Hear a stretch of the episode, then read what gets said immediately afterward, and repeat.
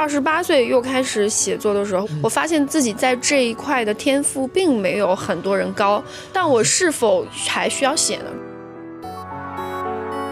很多创作者更爱自己，因为对自己知识审美的自信和认可，他反而更容易比一般人显得刻薄。在这个小说写完之后，我才意识到的，我没有那么爱自己。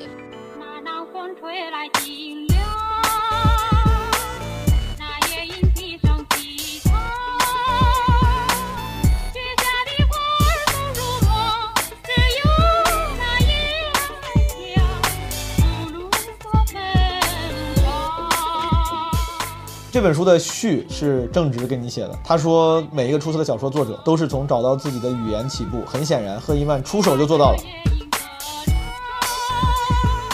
如果你觉得有一个原因，大家应该读读它，这个原因应该是啥？写小说到底顺序是什么样？一个好的小说的创作者，他应该有什么特质？敏感，有观察力，有同理心。你这三个里面没有一个是跟写作能力有关的。写作能力不重要吗？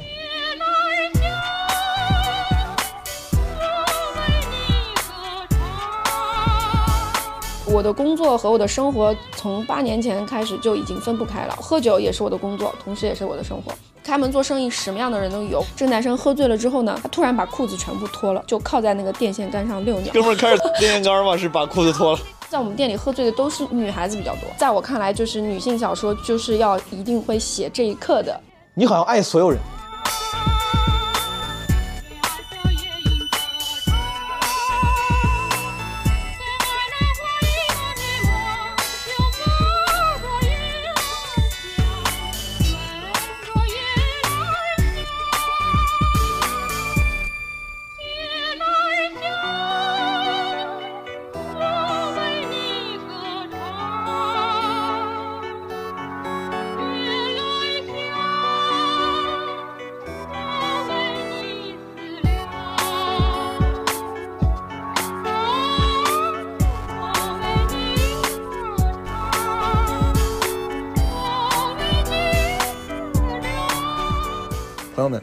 这期基本无害，我邀请了另外一位老朋友贺一曼，他曾经出现过在基本无害的第二十七期里。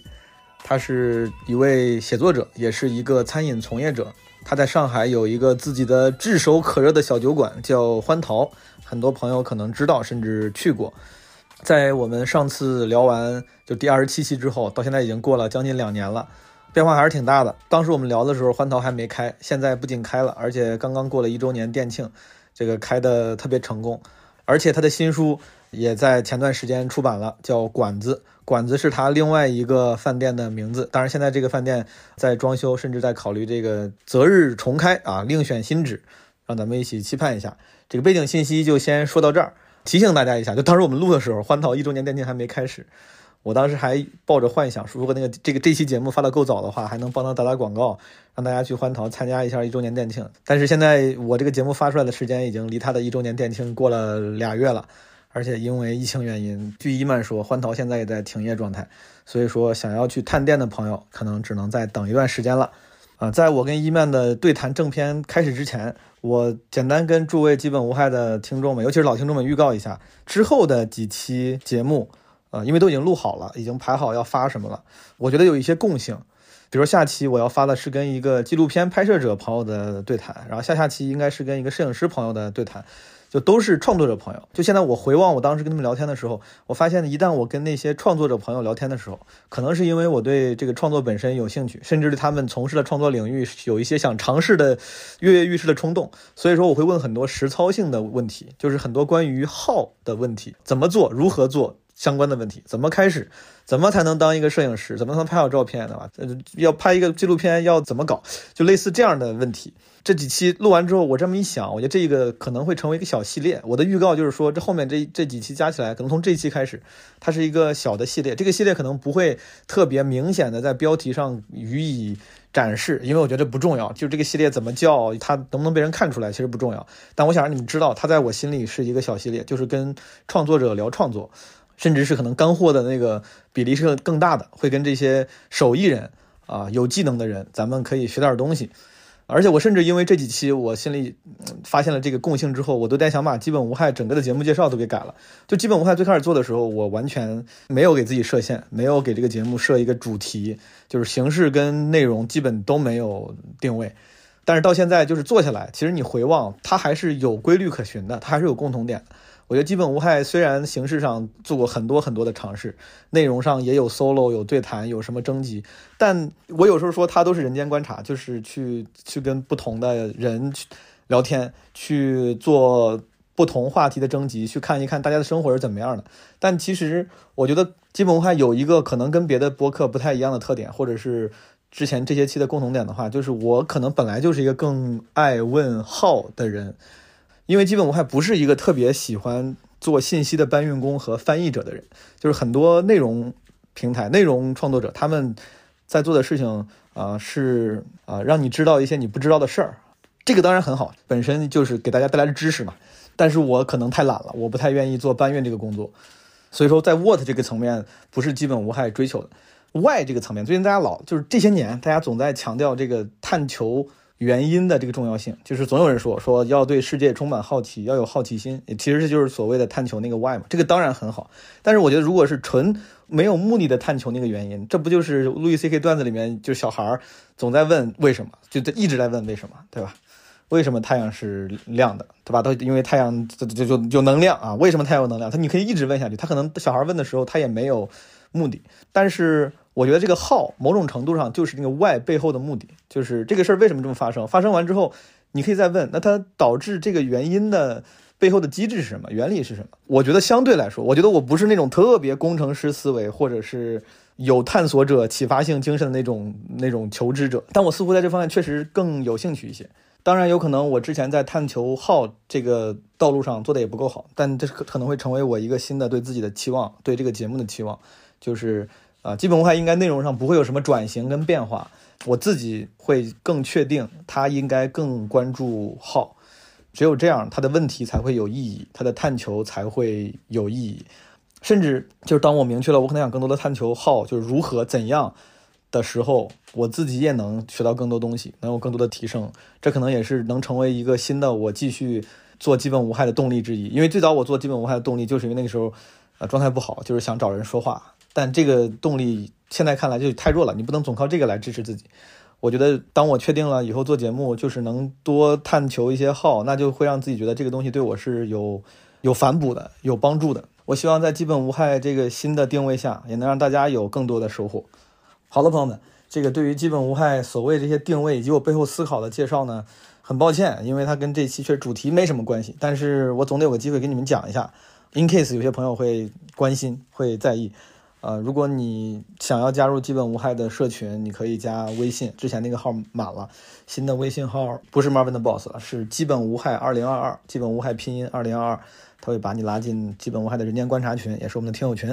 哦，对了，朋友们，三月二十一号是世界睡眠日，我应一个我也很喜欢的品牌唐导的邀请，会在他们的微信视频号上做一个小直播，应该是晚上十点。如果有兴趣的朋友，可以去关注唐导的公众号，叫唐导 Just Chill。啊，具体细节我也不是很清楚，到时候来看吧。反正就是轻松随意，chill。到时候见。好，下面让我们来听一听伊曼是如何一边开酒馆一边当一个小说家的。朋友们，我现在在我的朋友贺伊曼家的客厅里，我们俩来录这期基本无害。贺伊曼是我们基本无害的老朋友了。上一次你还记得上一次咱俩啥时候录的吗？你刚问我，然后我一年半前，我跟你说了一个日期，你记你记住了吗？没有。二零二零年六月二十九号。哦，那真的是。然后我晚了将近一年才放出来，我是二零二一年五月二十号放出来的，我记得。一年半前。然后当时我刚看了一下 show notes，还我在那个 show notes 里面还说说这是基本无害迄今为止，呃，就是晚的最久的一个，称之为时间大胶囊。直到后来被盖柴那一期刷新，盖柴那期晚了一年多。那今天录的这个。这个我尽量早点放，好不好？嗯，朋友们，如果你们之前，呃，有机会听过《基本无害》第二十七期的话，你可能已经认识了伊曼。伊曼是我的一个好朋友，呃，是馆子跟欢桃的老板。当然，馆子因为种种原因暂时停业了，对吧？但他会以某种新的形式再次出现的。嗯嗯。然后伊曼在第二十七期的时候，呃，以餐馆老板的身份上上过一次基本无害，但那个时候他那个餐馆还是馆子。但现在我感觉更能代表你的就是欢桃了。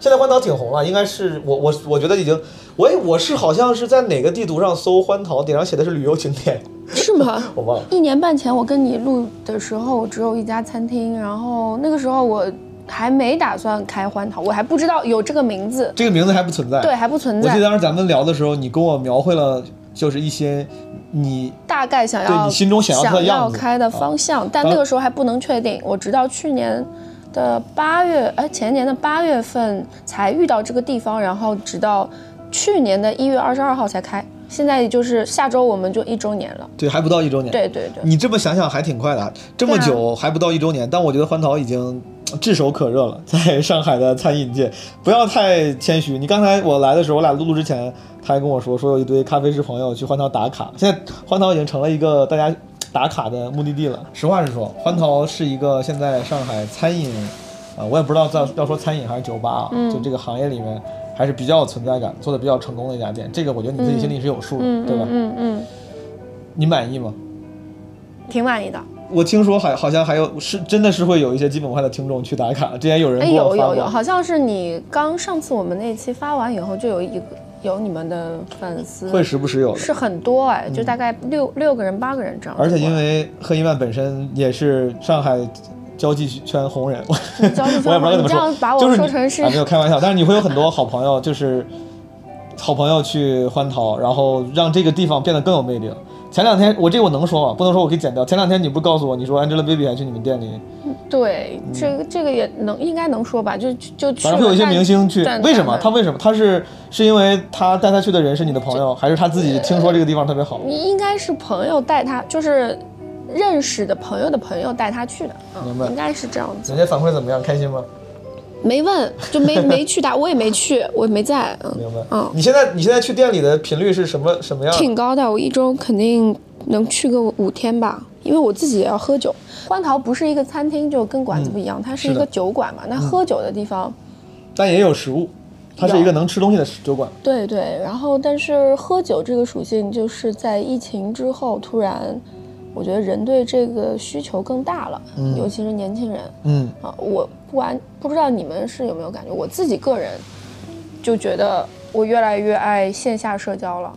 你越来越爱线下社交了。线下社交，我是疫情的时候在家里待两个月，然后我突然发现我其实是一个很爱热闹的人，嗯我想跟人聊天，我不想只在微信上跟人聊天，我不然我就与其这样，我不如不聊，嗯，我就是挺想要面对面看着对方的眼睛跟他说话这样子，你看啊，之前不是说人的两分两种性格嘛？一种什么外向型、内向型。外向型是是会从社交活动中获取能量的，嗯内向型呢，就是如果按这么分的话，这个内向型它是会消耗能量的。那我能理解你是会获取能量的吗？从社交中？呃，如果这个沟通是有效且真诚的话，我觉得一定是，那在你现在大部分的社交生活里面，不一定。这个占占比多大呢？就是能让你呃，获取能我我尽量的真诚量我。因为我自己可以去控制它，所以我觉得百分之六七十哦，还是有效的。所以说这是一个你自发的愿意，你就愿意去店里，这不是你作为老板你说我得去店里，这是我的任务，你是真的想去，哪怕你没有这个工作的这一层因素，你也会选择很经常出现在店里。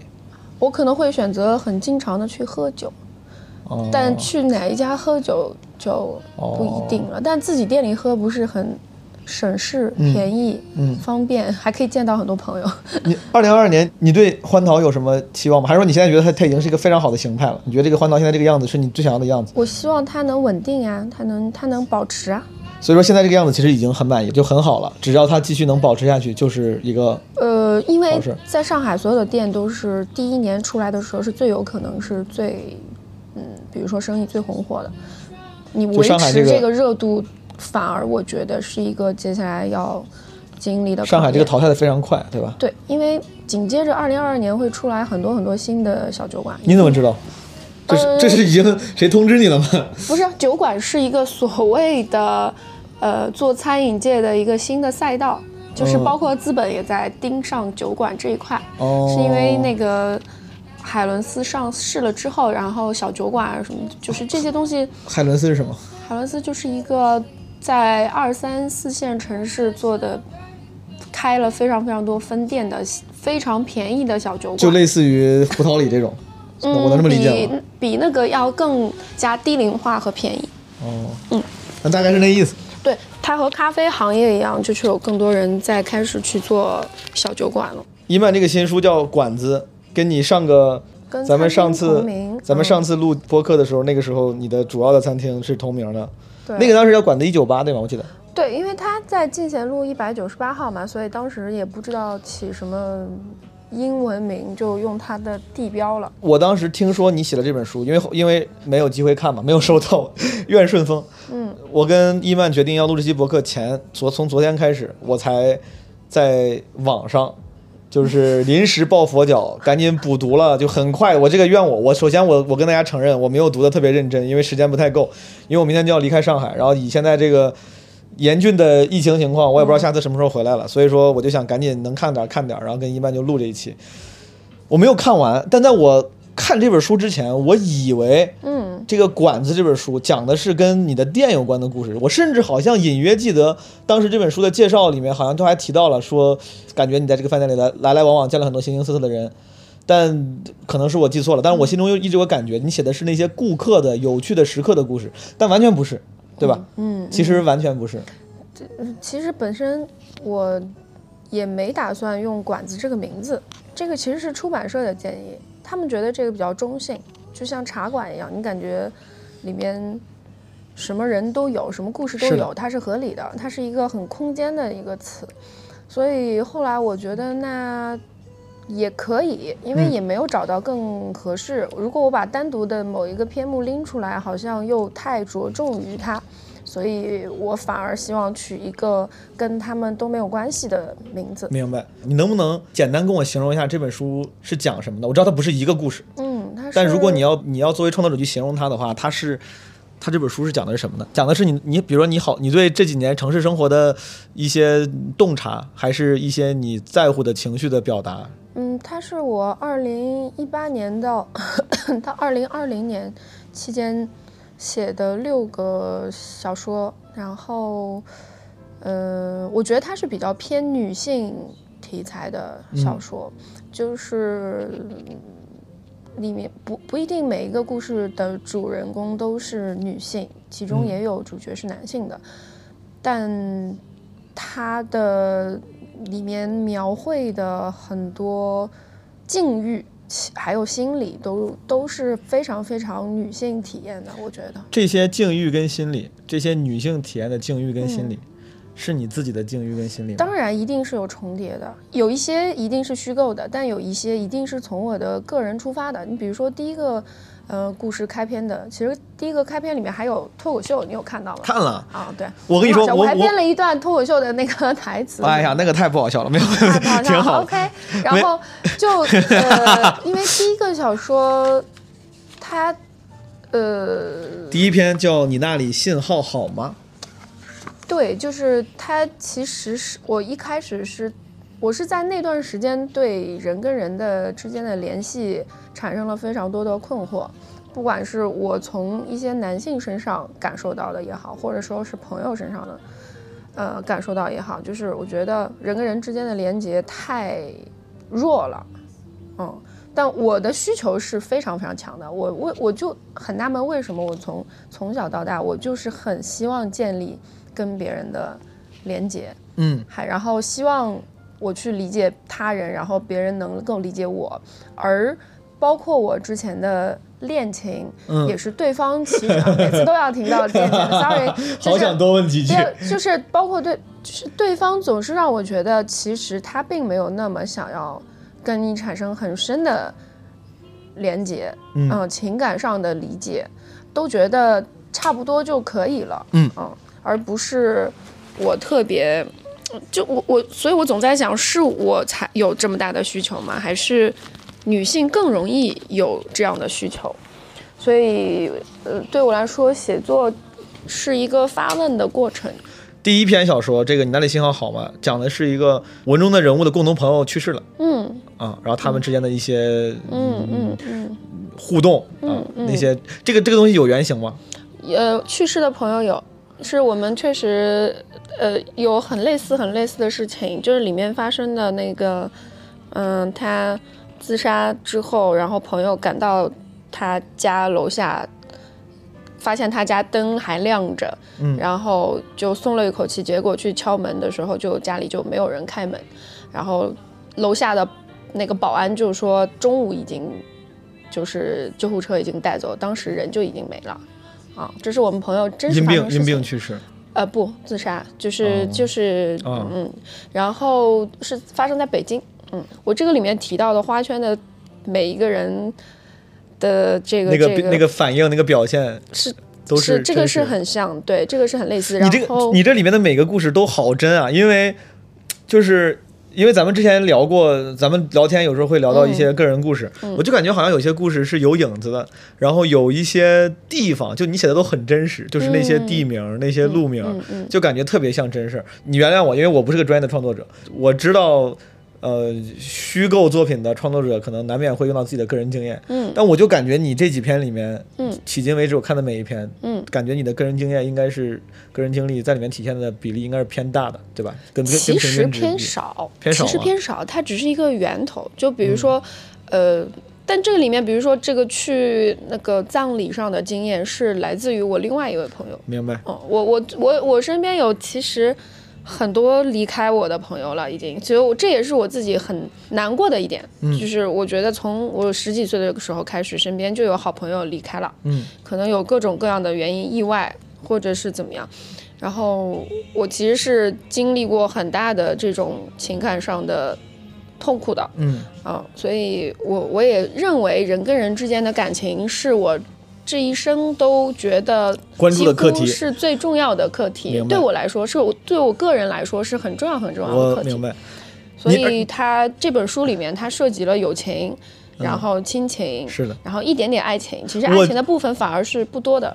我我正想说这个，这可能咱一会儿可以详聊。就是我觉得爱情的部分在每个故事里面都是不多的，嗯，但竟然在每个故事里面都有，反而让我觉得你好像对于爱情的这个关系的描写，嗯，是你是关注的，就是你是喜欢的，每一篇里面都有，哪怕这一篇里面感觉并不是在写爱情，但是总有爱情的出现。嗯啊，因为对我来说，它也本来是一个生活中很重要的。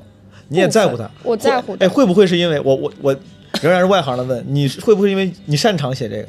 当作家有没有像其他创作者甚至其他工种一样有那种趋利避害的习惯？就东西哎，我会写，我擅长写，那我就写一下。我不敢说自己擅长写，因为嗯这六个故事本来就是我在我可能我十几岁的时候写写作，小的时候，然后中间我当了八年的编辑，我几乎是没有创作的。这些前情朋友们可以在第二十七期里面听到，二十八期。然后我突然又说想要开始试着捡回来之前的这个创作的喜好，嗯嗯，所以我其实我觉得我有很多东西写的非常的手还是很生的。然后直到我最喜欢的那篇第五篇就是绿洲，绿洲，这个是最靠近现在创作的一个小说，也是有两年两年前了。嗯，它就更像一个真正意义上的小说，《中年天使》和《绿洲》都是更像一个虚构的小说，它几乎里面所有的东西都是虚构的。好。嗯你那里信号好吗？这本这个每一篇文章可能我都问这个，为啥叫这个名字呀？呃，我中间一看了半天好像没有特别嗯写的是信号，就是你那里信号好吗？就是有一种，嗯、我跟你失联了的感觉。嗯，我不知道为什么，我经常在和一些人的交往的当中，觉得自己失联了，就是对方是收不到我的信号的，就他像一个没有信号的手机一样。嗯嗯，然后我给他发的所有的信息，或者我所有的情感诉求，或者我所有的沟通的诉求，都是没有回应的。嗯，呃，通常这个时候我就会很崩溃。明白。嗯，不管它是一种什么样的情感，友情、爱情、亲情，我都会非常的害怕没有回馈。嗯你的球扔出去，没有人打回来嘛，所以这也是我我要解决的是我自己的问题，这不一定是嗯普遍性，但嗯对我个人来说，这个这个情况它困扰了我很很久很多年，嗯。我自己没怎么写过小说，我 上次我写小说应该是初中，就是文艺青年写着玩嘛。嗯嗯但是我想到，如果有一天我能写小说的话，我我脑子里本能想的是，我要讲一个特别，比如说精彩的故事，或者是塑造那些有魅力的人物，嗯。呃，甚至塑甚至如果可能的话，创造一个美妙的世界，嗯像什么《哈利波特》《指环王》就属于创造了一个世界。嗯因为尤其是这个虚构作品，小说你就是有这个魔力就在于你可以虚构嘛，你可以构建出很多你想要的。但是我看你这一本书里面，每一篇小说其实都就是琢磨于非常细节的东西，嗯就是我觉得那个故事也没有特别跌宕起伏，对吧？嗯没有什么凶杀呀、爱恨情仇，对，甚至人物也都似乎都是那种很克制的、非常普通的人物，但你写的很细节，嗯是因为当你写小说的时候，你不像我一样追求什么故事的精彩跌宕和人物的丰富，你追求的是那些细腻情感的呈现，是吗？嗯，是你你你所说的那个一定是一种类型小说，它、哦它甚至是其实就是就是通俗小说，就是典型的通俗小说的行为。因哦为以前小说不是说在最早最早开始就是有人讲就是讲故事嘛，他希望、呃他要不停的在讲自己的这个故事，嗯。然后让让自己不被杀掉，因为每天都在、哦。他讲故事给那个把他们抓起来的人听，然后让他不被杀掉。啊，他是有一个固定的、明确的任务的，就是我必须得让你想继续听下我这对个故，事。让别人想要听，然后且不停的想要听。然后那，在中国就是说书嘛，嗯。对，就是典型，所以他一定是情节上要有跌宕起伏这么一个功能的嗯功效。但是在小说的现在的发展，包括现在有那个创意写作啊，然后什么啊新型的这种，对，就是小说已经不流行这么写了，就电影已经不流行这么开了，歌已经不流行这么唱了，我一定要有高潮副歌吗？嗯对啊，也不用的呀。嗯所以说，呃呃，现在的小说可能更关注的东西也是各种各样的。你嗯。可以写你自己独特的观察、经验，嗯。而且是个体经验比较多，因为每个人的个体经验越来越不一样了。比如说，我写的都是普通人，嗯。因为我所见到的，我所相处的，然后包括我自己，我都认为是非常平凡的普通的人，但我们的心态可能会有很多彼此之间会有很多差异，但又有很多共性。而且很这也很值得呈现。但难道这样的人不值得被人关注吗？他可能普通人身上还是有某种传奇的。是是，你比如说啊，嗯我们讲脱口秀，大家说它有一个功能，虽然很多人讲脱口秀动机各不一样，有些人为了红，有些人为了获取价值感，嗯，但普遍来说大家都还是认同的，它有一个功能，就是能帮你某种程度的消解一些负面情绪，对吧？嗯一些你没之前不能正面的或者是没法聊的，当你在台上用笑声消解的话，这是它的功能。嗯，当你选择写作的时候，尤其是写小说的时候，嗯，你没有去选择写个 blog、写个散文、写个日记，嗯，你用写小说的形式，它它的功能是什么呢？为什么为什么你要拿起笔写这篇小说？就是它一定是一个表达情绪的出口，它未必是表达情绪、嗯这么单单一的东西，就是它表达你的所有可以表达的东西，包括它都可以 练习你，让让你坐在那里。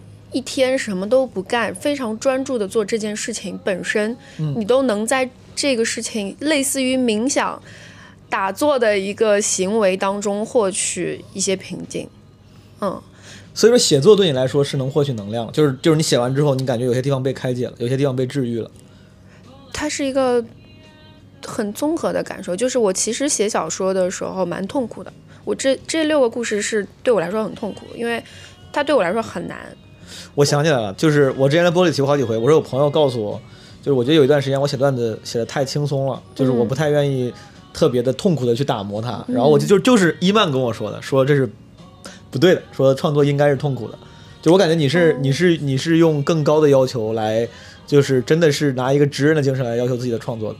所以你写这些东西的时候，虽然一边是很个人化的表达，但你一边也是非常高标准的去打磨它的，所以说才会痛苦嘛。对我来说是有不同阶段的 不同的感受。比如说我十几岁刚刚开始，呃，想要去表达情感，想写这些东西的时候，那个时候我好像没有痛苦，没有任何的痛苦，就是一晚上一个小时就写完了。嗯我那个时候所有我就觉得哇，写东西我只要想写，嗯我就可以写，因为一对自己的要求还不是很高，我也没有。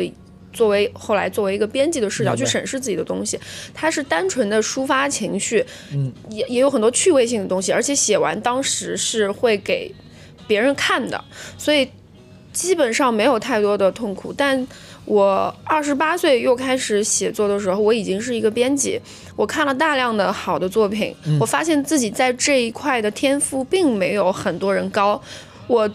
但我是但我是否 还需要写呢？这是我当中去思考的事情。我之前没写，就是因为我觉得我可以不要写了。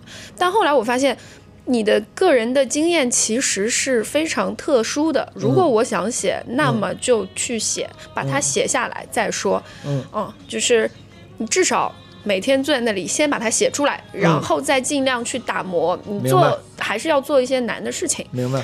OK，我就开始慢慢慢慢写，然后在写的过程当中发现非常的痛苦。这个痛苦为啥？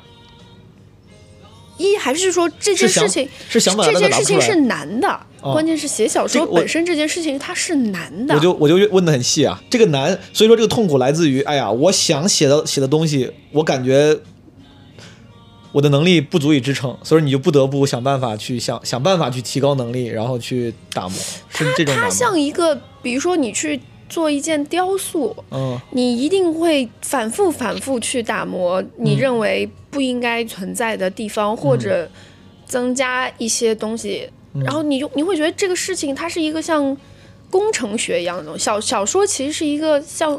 写小说的人，我觉得像工程师，他不是一个诗句，是一个很瞬间的感受，嗯非常丰富。小说不是的，哪怕是短篇小说，你的所有的结构、你的人物，你是要有设定，它不是说什么都是小说，不是我今天写一个非常非常创新的呃小杂文，嗯我把表达一个感想，写一个天马行空的东西，可能看上去非常惊艳，但它未必是一个小说。我是写到可能。第中间第几篇的时候，我越来越发现，哦，我可能第一篇写的第一篇就是在在这个馆子里面最后一篇，嗯，它其实有点不太像小说，它有点像一个随笔，长的一个随笔。像行星无法停留的一对，篇，它更像一个有个人经验的一个杂文、散散文或者是随笔。那根据你刚才说的，我能不能理解，就这篇你写的时候，相对就没那么痛苦，因为更更自然、更个人表达一些。对，嗯而且它是第一篇写，但但因为我又要放进去一些虚构的东西，嗯所以我还是用了一些写小说的状态在里面。但那个时候我也很觉得写小说这件事情已经很陌生了，所以对我来说是很痛苦的，在找那个语感，找这个结构，你控制不了它。这些文字有时候自自然生长，你写着写着，就像我们聊天聊到一段时间，你刹不了车了，你是不会按照你的大纲走。嗯但小说这个东西就是要有一个大的框架的啊，嗯没有办法。所以我后来在慢慢慢慢，第二篇写写完到第三篇、第四篇的时候，我可能稍微流畅一些。那第五篇、第六篇才是我觉得哦，我好像刚刚开始琢磨到我我有进步了，入门了。我觉得我有进步了，我自己明显能感觉到有进步。谦虚了，谦虚了。他这个一万谦虚了，朋友们。每一篇我我虽然看的不太认真，但是因为时间不够，但仍然每一篇都是非常值得欣赏的作品。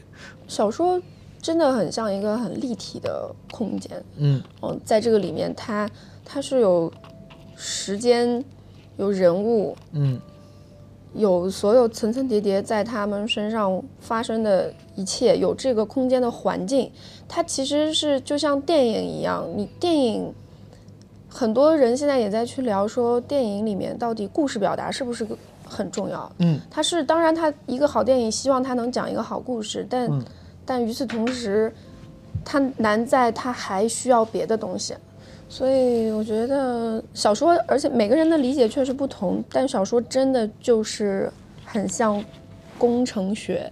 明白。嗯而这件事情对我来说可能是难的，因为我是一个情感到达一处地方，我就会顺着这个地方一直流淌的那个状态。我的情，我经常就是说到，如果我列出提纲一二三四五六，我说到三的时候，突然就脱缰了。嗯嗯，这个是我的性格的问题，所以写小说对我来说其实很难。所以对你来说最难的难点在于管住自己的那个脱缰的思思绪。对，如果就纯从写作的那个技巧上讲，比如什么构建人物，嗯呃，去制造情节、写故事，呃等等，然后或者是呃去渲染这个文笔，嗯从这这种这种微观层面上讲，你觉得哪哪个对你来说最难？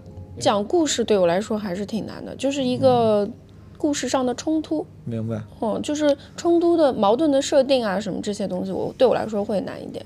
就它的转折，它的冲突，嗯，包括这个每一个冲突，它是不是这个人物应该做出或者是意外做出的？你要表达的东西到底是什么？但是它是一个很综合、很综合的东西明。白。《管子》这本书，如果你觉得有一个原因，大家应该读读它，这个原因应该是啥？让那些还没有看这本书的人，他会帮助你理解理解一些你身边可能就平时生活在你身边的人，他们没有说出的话，嗯，他们没有表达的内心。是的，你从这这本书里的不同的故事，他的视角当中可以感受到，因为他们真的就是活生生的生活在你身边的很多人其中之一会想的这些问题、困惑、焦虑，嗯，只是我们看不见太多人的内心。这这本书的序啊、呃是正直给你写的，嗯，然后正直那段话，我今天看到的时候，我当时就划线了。他说：“你看，我直接就读读后面你写这个。他说，每一个出色的小说作者都是从找到自己的语言起步。很显然，赫伊曼出手就做到了。假如只能用一个词来形容他的语言，我会选择温柔，而温柔本身就是最大的天赋。”这是正直说的。我当时看到之后，我觉得跟我对你的认识真的还挺像的。嗯，就是朋友们，伊曼，伊曼是真的是个非常非常温柔的人，不是性格行为上的那种温柔，嗯，就是，就我觉得你这个人本身就是，你好像爱所有人，我觉得就是你那个博爱不是技巧性的博爱，不是那种，你听我说啊，就不是那种，很多人会想哦，这个人是个酒馆老板，然后他酒馆又开得很好，他是个酒馆老板娘。大家会觉得这个人是不是像阿庆嫂一样，是那种迎来送往、八面玲珑、很会说话、很会弄处关系的？在我的眼里，我觉得你不是，你非常不是，你其实非常不是一个典型意义上的服务机构的这么一个、那个精明的八面玲珑的人。你你之所以能网罗大家对欢桃的爱，对这对这个地方的爱，对你的爱，我觉得真的是因为你从骨子里的那种温柔。那个温柔是对人也不也不 judge，虽然有时候大家一半因为他说话比较容易正经，大家会觉得他说话有时候我们熟的时候，他说话显得好像那个没有像喜剧演员那么调侃，那么那么圆滑，但你他他内在是非常非常温柔的，对每一个人都极包容。我你你太爱每一个人了。我当时记得我第一次带高高去你店里的时候，我俩是好朋友、好兄弟，然后他当时也也有很多烦恼吧，嗯，然后我都觉得哎这有啥可说的呢？就反正大家喝吧，就聊吧。你是就是那种特别打心眼里，你想要帮他，你想要治愈他。最后我当时我不知道你记不记得，你说咱们每个人跟高高拥抱什么十秒，什么十五秒，然后我们每个人在你的号召下，然后我在拥抱那一瞬间，我觉得好有用。就是虽然不是我是那个要帮的人，这个动作你能够想到这件事儿，就是你在意每一个灵魂。就这个温柔是怎么做到的？就这种博爱，当然是加引号的啊，就是大家能大概知道什么意思。在我看来，很多时候创作者，嗯，文艺青年是自恋的，是更在意自己的，甚至老有人说什么文无呃那个就是文人相轻嘛。文人相轻的时候，其实本质上他可能描述的是有一些，就是很多创作者更爱自己，因为对自己知识审美的自信和认可，他反而更容易比一般人显得刻薄。觉得这个不行，那个不行啊，这个这个不够好，那个也没啥意思，就是他更容易显得刻薄，但你完全没有。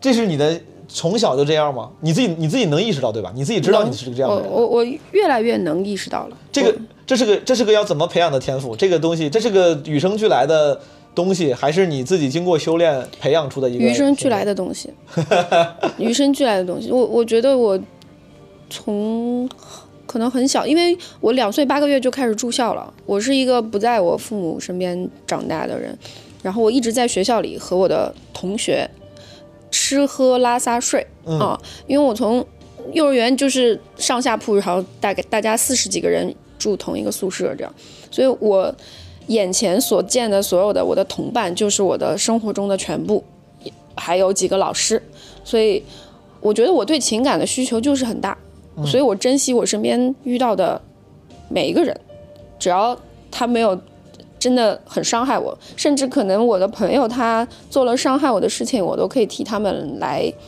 呃，是，找到理由。但当然，我觉得现在这一点我稍微好一点，就是说，如果真的发现有人伤害你了，你也是可以不用非要多这么一个朋友。这是我现在学会了的，因为我有点之前有点过分的圣母心，我觉得不太好。这其实是没有必要的，是因为你很害怕伤害很多关系。嗯，这个是我很天性害怕跟人产生冲突的原因。但我对人类本来是好奇的，且我对人是天然的。想要靠近的，我不是一个想要远离人类的人。这点我就很佩服你，嗯，因为我就相对有点刻薄。对，我觉得咱们两个这一点是你能看得出来，性格上，其实我跟很多人都能看得出来，但你也能能看得到我这样的人，只是大家表达方式不同，但嗯，更加没有那么想要跟人待在一起的人，他或者说他只想跟自己特别特别在意的那局部的几个人待在一起。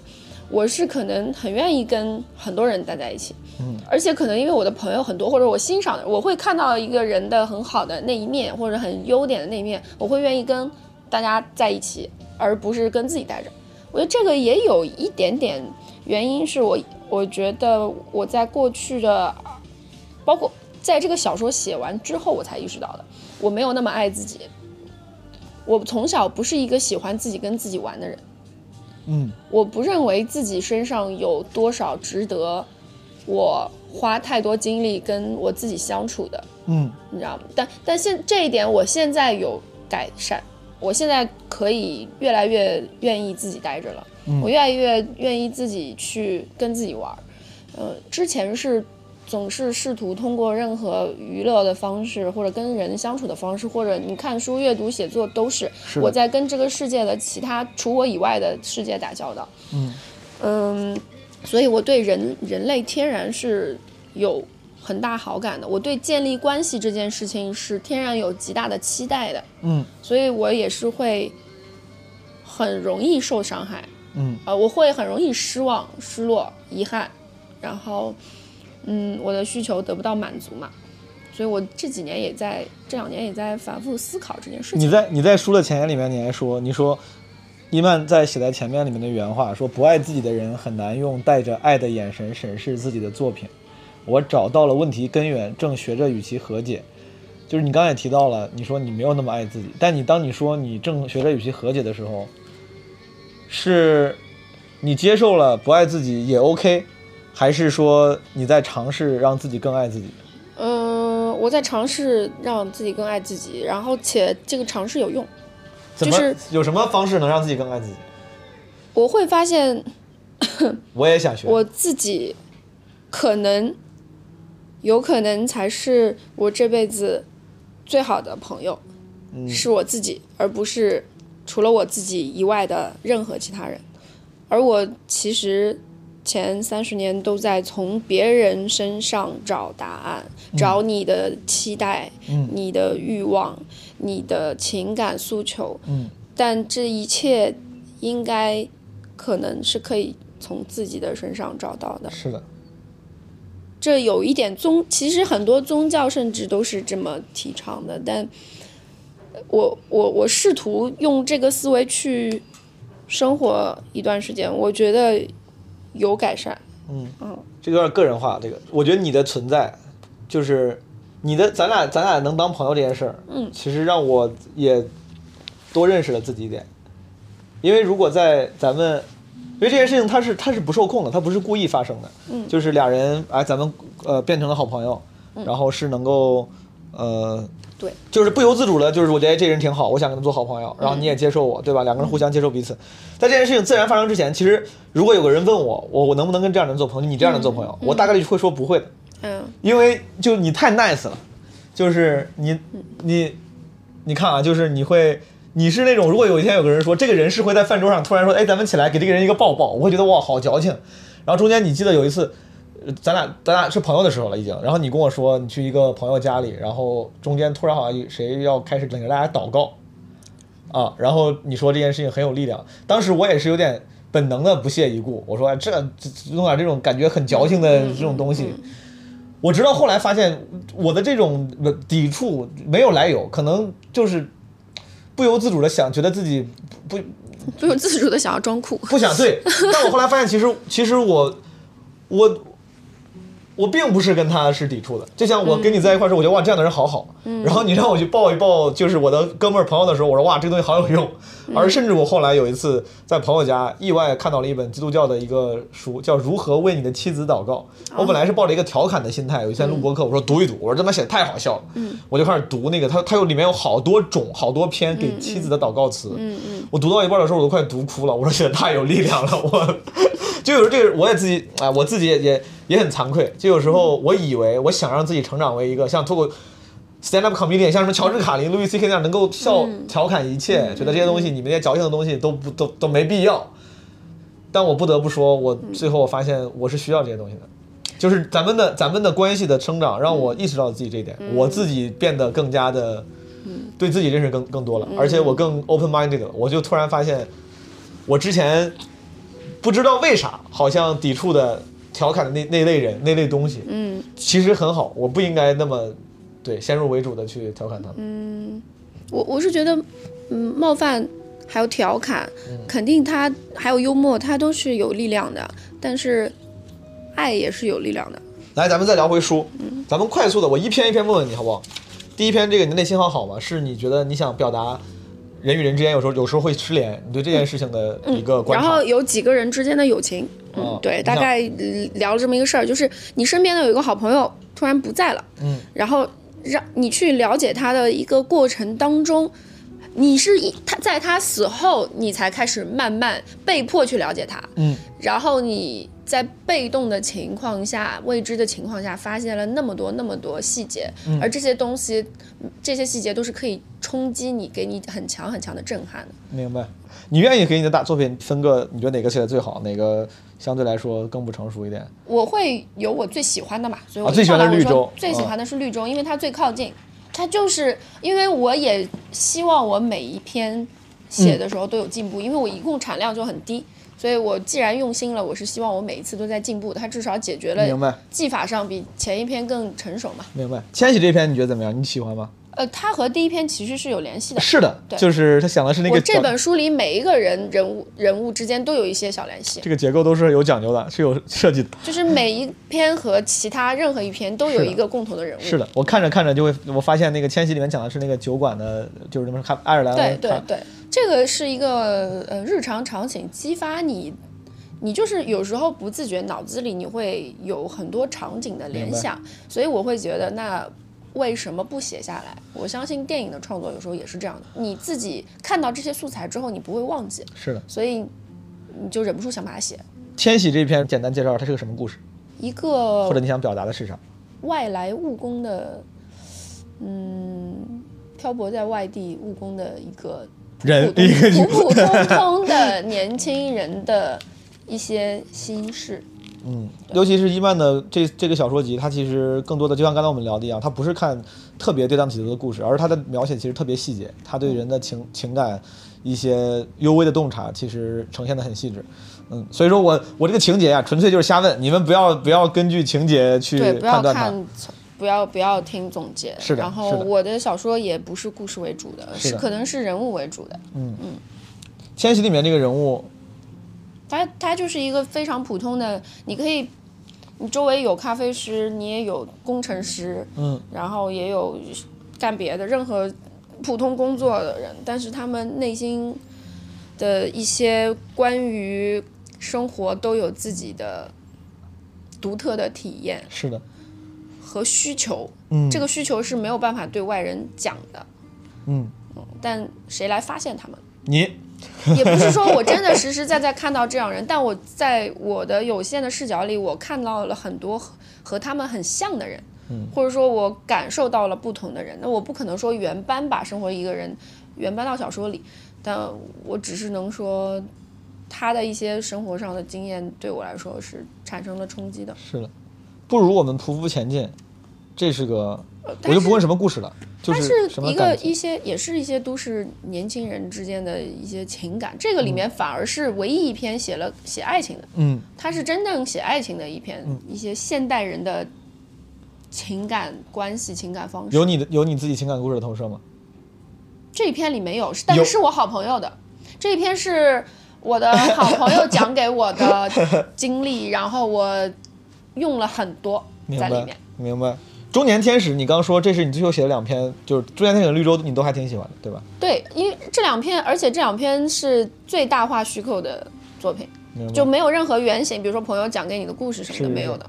中年天使是讲啥来着？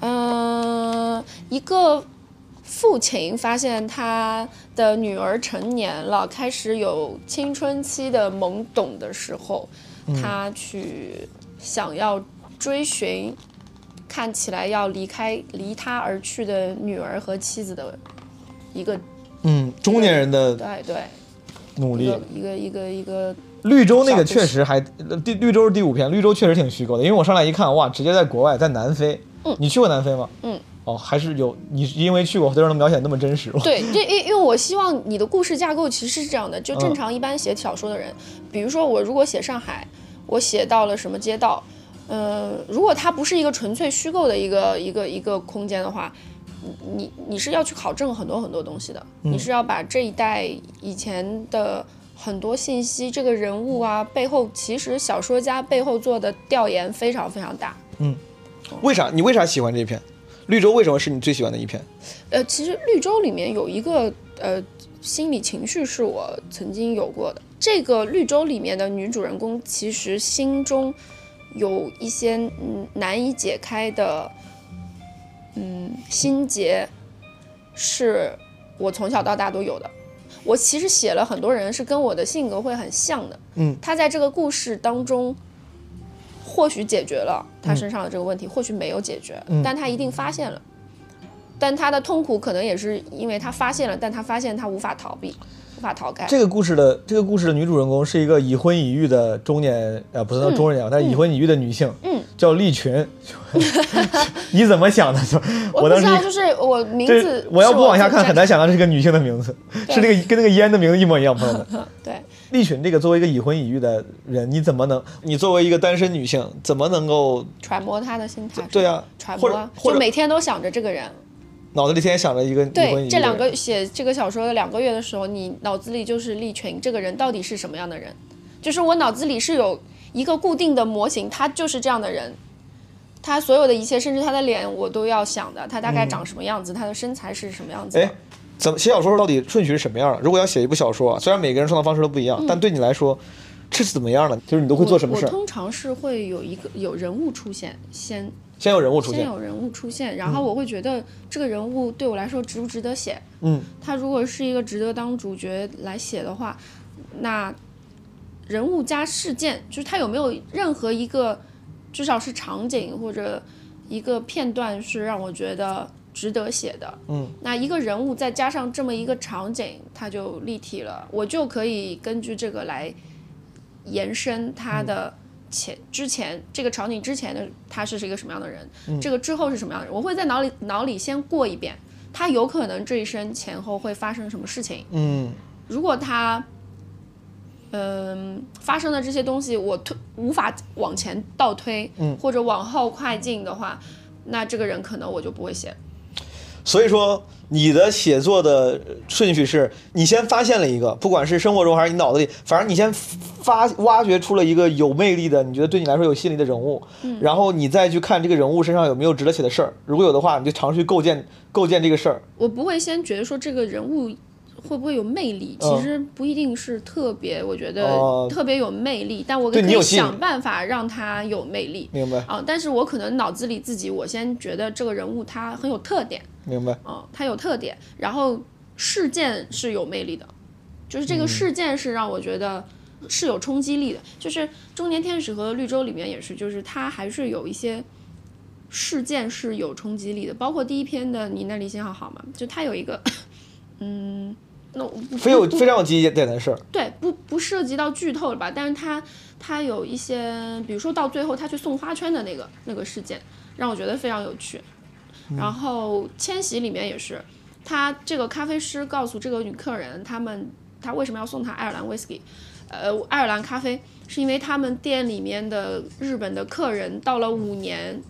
要纷纷回国了，嗯，所以这些酒被他们开完以后放在那里，写无了他们的名字，无人认领。嗯，这个行为我不知道是不是因为我是餐饮人的原因，我看到这些酒放在店里，每天，然后它的主人都要回国而不会再回来了，这是一个大环境所所造成的事事件，我会觉得很有很有意思。是，所以我我有时候都是这些场景让我先在脑子里拼凑了，我觉得哎，它很值得写，那我再去看看有没有其他的好。衍生出来的东西可以写。最后那个像行星无法停留，你说那个像散文像杂文，它讲的是啥呢？因为它是一个，这个是我唯一呃没看的。呃，它是一个唯一有是我真实的事件，就是我陪我爸去北京看病。哦，就这个，在我的个人经验当中，那你写作者的习惯就是对你来说生活中的难得的经验或者某一件值得标记的大事，你会想办法用你的方式把它记录下来。那我的方式就是，是不是我要写？明白但。我写的时候，我又认为我不想让它太平铺直叙，像一个呃散文一样，所以我加入了一些虚构的东西在里面。明白。但它里面有很多情绪和呃对话都是真实的体验，就那几些看病的一些东西体验，还有我和父亲之间的关系。因为我在这一篇里面写了父女的情感，嗯，他是倒着女儿的视角来写父亲，嗯，然后中年天使是父亲的视角来写女儿，嗯，因为父女关系它就是一个我没有我这辈子没有还没有经历过母子或者母女关系，但是呃我有母女关系，但我没有自己的小孩，嗯，或者我没有没有体验过父子是什么感觉，是我只能体验父女，所以我能写的目前为止就是父女，明白。嗯如果给一个初学者，现在假如就是一个初学者，向你要建议，一个小小说的爱好者想写小说，不管是从你自己的创作，还是从你之前做编辑的角度，首先你觉得一个好的小说的创作者，他应该有什么特质？敏感，敏感有有观察力，有观察力，然后他有同理心，有同理。没有，你这三个里面没有一个是跟写作能力有关的。写作能力不重要吗？写作能力是什么？写作技巧是可以被训练的，嗯，它是可以学的。它就像你每天去念口播，嗯，你是可以练的。这东西，不管你练到多少程度，但它一定是可以通过练习来进步的。是的，写作这个东西，就是如果你坚持阅读加不断的写，只只阅读，嗯，它的作用会是局部局限的，嗯但是你不断的写，一定是可以进步的，明白一定。这所以你说你刚才说那三个反而是那个是你要去长期培养的一个一个能力。好，我我是认不认为一个小说作者没有任何一个小说作者是不具备同理心的。明白。嗯，他一定是试图去理解你在干嘛。此刻我是对你人类就是感兴趣的。嗯，你这一刻坐在我家，你除了播客之外，你还有想到什么？还或怎么怎么样？就是可能他会想的更多一些，或者说你走走出去要干嘛，或者你今天晚上的心情是什么样，我是感兴趣的。你觉得这三个能力我有吗？你别他妈犹豫啊！我操，你鼓励我一下不行吗？你怎么突然沉默了？我我觉得你一定是可以有，但 日常有很多人他没有打开这个开关，哦，是他不想有。你看啊，你知道我为啥问你吗？因为我以为，嗯，我以为在你眼里，嗯，我应该是已经展现了你说的敏感、有观察力跟有同理心。因为咱们，我以为你会觉得我有，你你你但不，但你觉得我哪个你开发不了说的这三件东西在任何人身上都有，哦，只是他开了多少。但我不认为你是一个非常敞开、想让自己具备非常多同理心的人。你不是，嗯，对啊，我是刻意的在让同理心这个东西无限扩张的。哎，你看、啊，我完全没有收住它。所以说，你觉得同理心这个事儿是我，你觉得作为朋友，你觉得我还没有完全打开？你有？吧？你顶多正常，哦，我没有完全正常，你没有在。我觉得你甚至你有一点想收着。哦，但这个事情打个比方啊，嗯我的行为上并没有非常淋漓尽致的表现出来我的那个同理心，但有没有可能我内心是有的，我内心是有同理心、有爱的，只是因为可能是有因为有一些某些愚蠢的男性的那种，就像什么所谓的不想显得很矫情，是你的自我占一定占的空间会大，有时候。哦，哦，这但是这是很多男性一定会有，或者说，呃，很多人身上都一定会有的，因为我知道我从小可能十几岁的时候我就在感兴趣写东西，我没有办法，我一直把自我放得非常非常小，嗯。我甚至是小到有点病态了，我、嗯。这我的病态就在这本书里面的人物身上也写了。嗯，那绿洲里面的这个女性，她就是心理到病态的一个状态，而且那个是我实实在在可能，呃，就是它里面它只是我把它写成了产后抑郁嘛，那我自己抑郁症是实实在在发生过的，也是真的真的非常非常痛苦。就是有一个跑步的场景，就是我在东京的时候发生的事情，是非常绝望。但但那个就是你把自我放到无限小的时候，你的自我就消失了，你快要消失了。我是真完全产生到这个时候，我这一刻，我除了我以外，所有的人、事物、情感都是庞大。刚才我我听到你说，你说你感觉可能我的自我还是放的有点大，所以说对于一个小说创作者来说，自我不应该太大吗？自我小，在你看来是一个必要的条件吗？我个人认为最好的状态是嗯像弹簧一样，它是可收敛，让它是有弹性，它是可以控制的。对，他想让此刻的自我非常小，他就可以让自己消失，活在人群中。他就是人群，他是眼里只有这些人群，这些人是在干嘛？他就像一个侦探一样，他观察每一个人，这一刻每个人都在他身上生长出来。但是他想要让自己回归自我的时候，他又可以钻出来。所以说，那你说你说这个理论的前提仍然是一个好的小说创作者需要自我很小，他在创作的时候或者在观察的时候，他需要自我很小，他才能把人群描绘出来，才能去体察出来。如果当一个人一直很自我的时候，打个比方啊，如果我很自我，但我写作能力非常牛逼，我也敏感，我也有呃观察力，我有可能成为一个好的写。当然有可能，肯定有一些自大的作家，他但是他就是有没有什么好？有没有哪些是自我很大的、自大的作家，最后还挺挺好的？我不知道，因为我不太了解这些作家的背生平。一下子举不太出来，但是有这样的人但我觉得肯定有，哦，嗯但肯定是有的。你看到一些那些名家，包括你看到电影导演，你也能相信一定是，呃，昆汀就一定是一个非常自我非常强的导演。姜文也很自我，自我风格很强烈，对对吧？对，但是他同时他一定是敏感的，然后他有才华，他有观察力，他有极强的观察敏锐、准确的表现能力。所以说，我就当时给了给了我一点曙光，就哪哪怕有一天我没有锻炼出把自我缩小的能力，如果我能敏感，同时培养自己的写作能力，还是可以写的。当然可以啊，而且而且我觉得根据每个人你的这个数值不一样嘛，你的嗯功能值是不一样的，然后你根据这个来去选择你感兴趣的题材就好了。是的，你可以去写一一些其实科幻作家，或者是我写一个嗯结构上更加的矛盾冲突感很强，或者很有观赏性的小说的人，他也可以写的非常好，但他其实不需要那么的把自我放得很低，我觉得。书咱们先聊到这儿，大家一定要去买管子。但千万不要像毛东一样看得这么快，对我我适合慢慢阅读。我会回去沐浴更衣焚香，重新阅读几遍了。聊聊欢桃吧，因为这个我我某种程度上虽然欢桃跟我没什么关系，但我某种程度上觉得我见证了它的生长。因为上次咱们录的时候，咱们还一块讨论了这个店应该是什么样的，然后你你想让它是什么样的，现在已经是开的有声有色了，且我经常去，我也觉得好像似乎某种程度上我也是它的一部分。那你自己喜欢嘛？就是到底就是单独它作为一个店来说，而不是它是我的店，你什么感觉呢？首先我很喜欢，我很喜欢的原因是因为我妈可能不愿意听，不会听，不愿意听到我说这个，但是我我妈不希望我多喝酒，但我曾经一度是挺喜欢去各个酒吧打卡，呃，我不我我对我来说完全不算打卡了。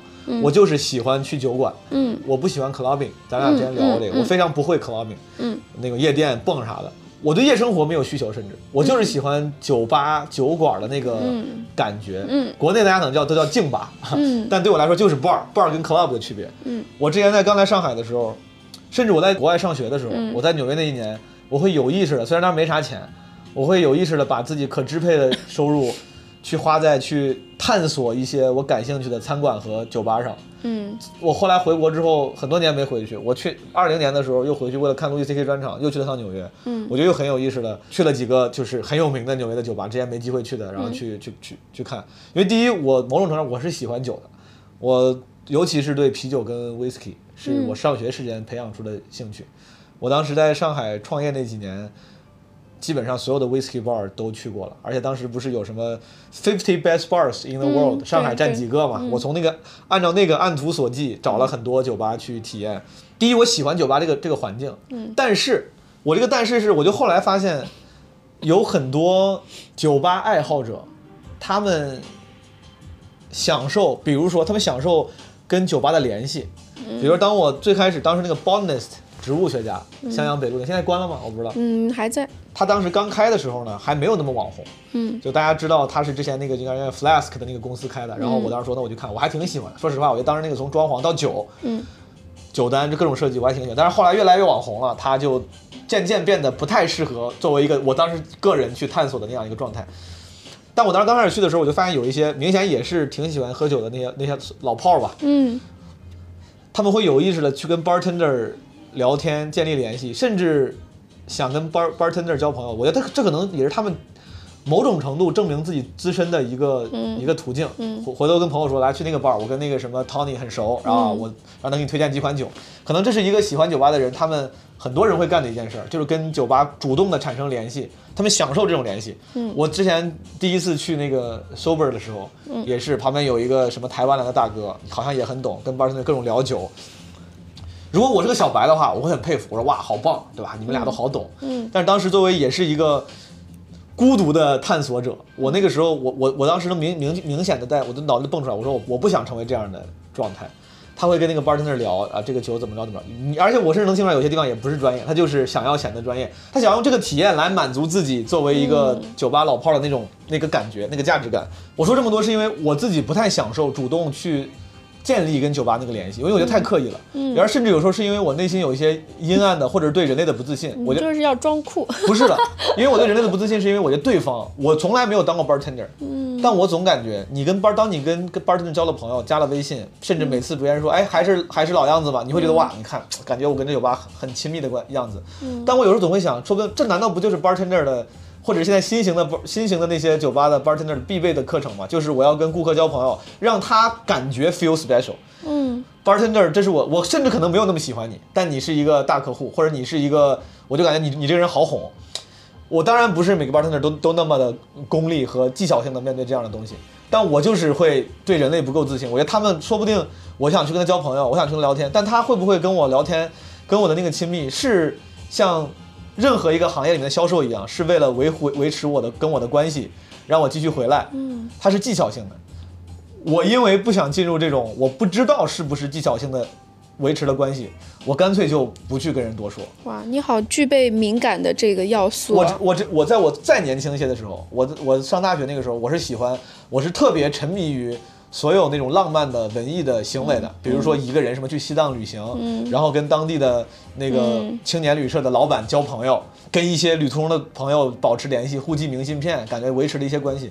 但后来我也就是你有时候不得不意识到，可能这个关系本身是大家为了满足自己那个对浪漫化的那个憧憬，觉得我哦我在旅途中跟一个朋友当成了笔友，或者我跟一个萍水相逢的路人发展出了一段有意思的友情，他可能不是真的友情，他可能不是真的对你这个人感兴趣，他是对浪漫化的向往。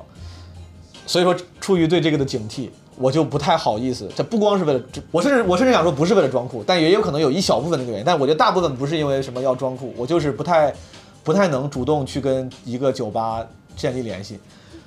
这也是为啥我喜欢欢桃，是因为也有可能是因为咱们认识。但哪怕咱们不认识，就后来我也认识了一些欢桃的工作人员嘛。我觉得大家哪怕我不认识你，我最后也能看出来他们是更真诚的。嗯呃，这个更是跟虚拟的我脑海中的之前的那些 bartender 相比，也可能也可能那些 bartender 也是真诚的，只是我没有机会去去发现、嗯去证明。我有没有非常诚诚实的回答了你的问题？真诚的回答你的问题。但是你像我刚才说那些东西，你能理解的对吧？我能能能，我我至今仍然很很不敢多跟 bartender 聊，因为我觉得你是一个非常敏锐、敏感的人，嗯就是因为你完全能够可能你也很在意这件事情，所以所以你非常能够很快的识别对方有没有真诚这件事情。嗯，比如说有些人他可能看不出来，比如说包括如果我跟一些人交流，我不管笑的时候到底是我是真诚的，但对方可能也觉得我。是一个职业微笑，嗯但你可能就能一眼辨别出来，哦，我是很真诚的在跟你说这件事情，而不是对所就是一个一个一个一个职业性的所以你也能看得出来我们那些小朋友他们的真诚，嗯，就这是你身上的一个很独特的属性，我觉得。我觉得你说的对，有可能是因为我在意，我很在意这个事儿。对，我觉得你是在意，所以你比别人更加敏感且准确的察觉这个事情。是，就这是我之前老说的，就有点低俗说话。我说我不愿意当傻逼，就是在任何一一段人际关系里面，我不想当傻逼。就是如果一个人他是职业的维持跟我的关系，可能也不至也不至于说我就是那个傻逼啊，就是人家就是为了玩我，但我仍然我会觉得，哎呀，好像自己有点有点真心错付或者被玩了。我以为咱俩是。I thought we have something special，但其实并不是 something special。哎，那我有一个疑问，就是那当你对一个人的行为产生了一个判断是，哎呀，我不确定这个人是不是真的这么去问我，是不是意味着这个人真的没有足够的真诚，才让你无法下一个判断是他是哦，你的问题是是不是犹豫和不确定本身其实就已经有答案了？其实这个不嗯确、看似不确定是不知道 yes or no，但是其实不确定就代表着 no，、对吧？嗯，有可能，我觉得有可能，或者至少在我确定之前，我会我会让他先是一个 no。你如果预设的是个 yes，就是属于善意假设嘛。但是我觉得人际关系里面，有时候对于对方真诚的程度太善意假设的话，就会达到我说那种可能可能我会当傻逼，但是我完全我非常不厌恶当傻逼，所以说我会。这点就是我可能小心的一点，就是我会先假设你是不的，直到我完全确定你对我是那个 yes，、在那之前都是 no。回头客在你们店的这个顾客这比例里面是非常多，非常多一，半以上。这是不是一个一个运营好的酒馆应该有的样子？应该就是这样，这个样是理想状态，是吗？呃，至少是我个人的理想状态。我希望哦他，我喜欢社群的概念。哦，我以前开咖啡馆的时候，我也我不管开咖啡馆、开餐厅，我都希望就是我的主要的客人是生活在周围，或者说上班通勤在周围方圆可能五公里以内，呃三公里以内，甚至更近，他就住在附近，我他总是来。我希望他来买咖啡，他就是每天他自己有这个需求，他来买，而不是我过来打个卡，我过来猎奇的心态来的。我我我相信一定会有，我开门做生意，什么样的人都有。我欢迎你来拍照，你来，你哪怕不尊重食物，你等所有的菜都上齐了，要拍完照，然后菜都冷冷掉了，你都不吃，这样的客人我们也有，而且我也必须要微笑去接待他，因为他也没想别的嘛，他只是把食物放在了自己的最次的次要的那个位置而已。具，但在我看来，我们可能很花时间、很花精力在呈现这么一个东西，嗯，但在他们眼中，那个那张照片才是最重要的。我们看到这样的客人，我们也会觉得有点难受，但但我也没有办法说。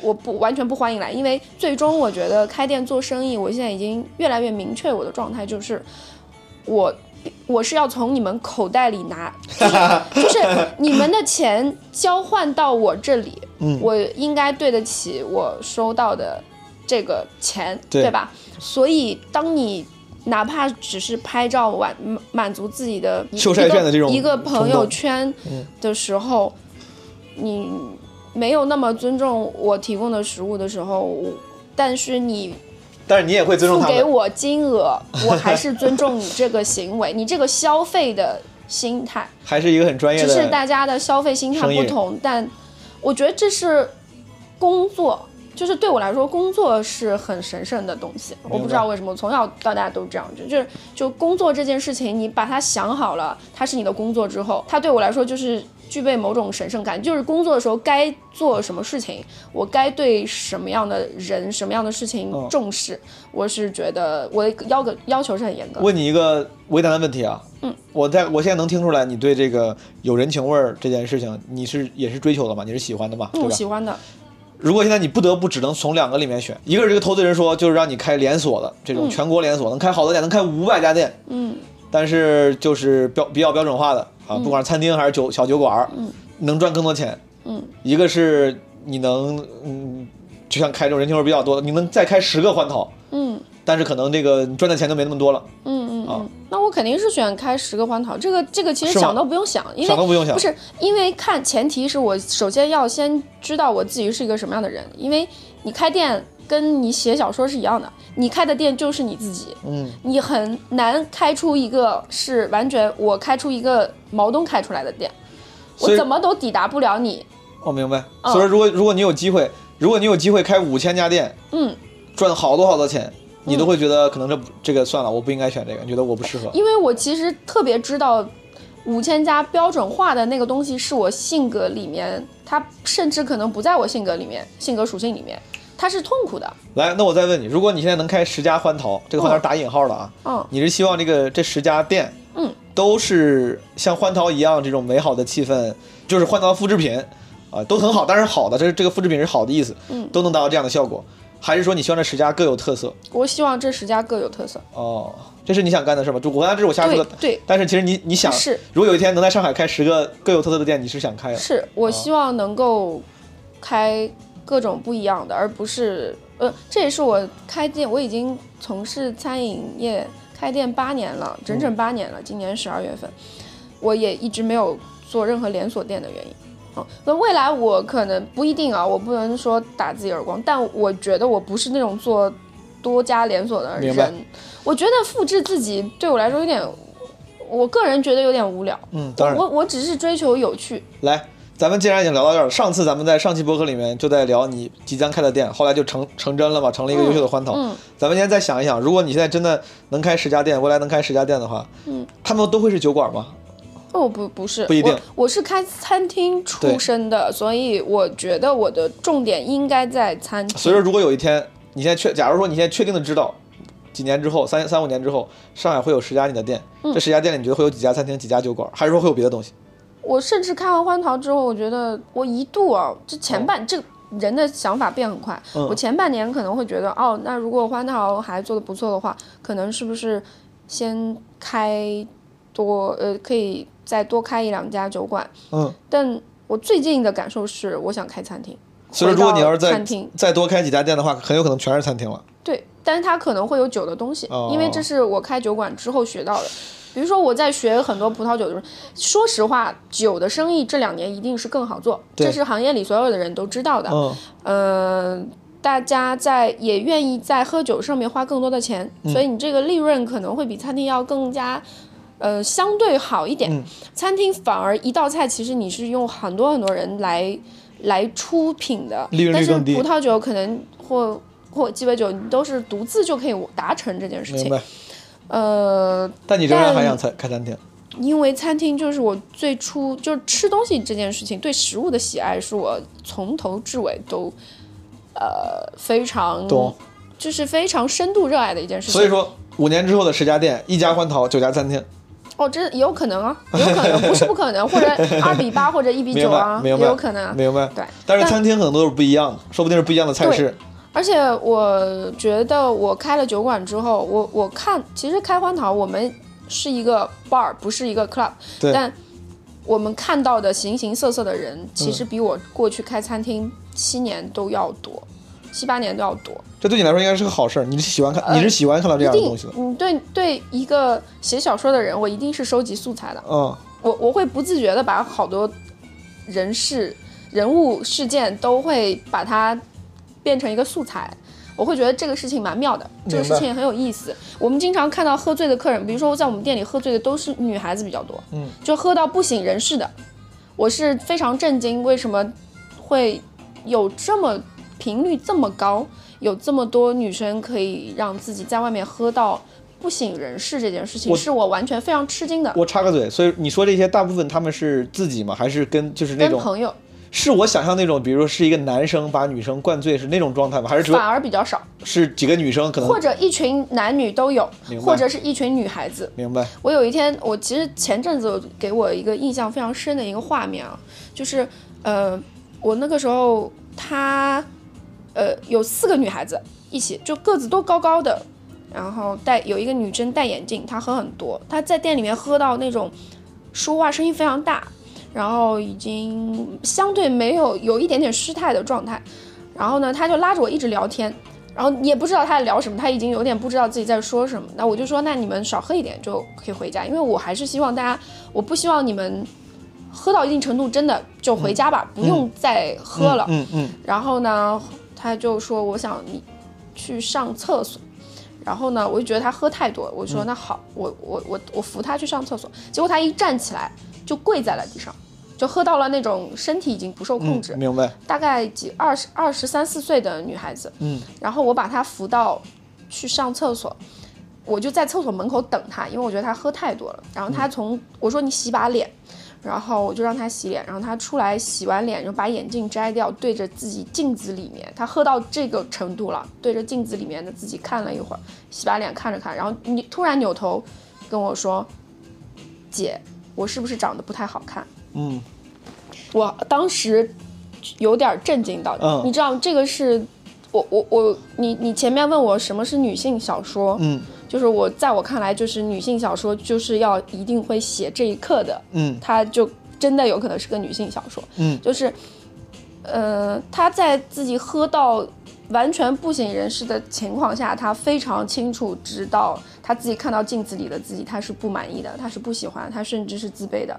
我不知道跟她在外面喝到这种程度是有没有关系。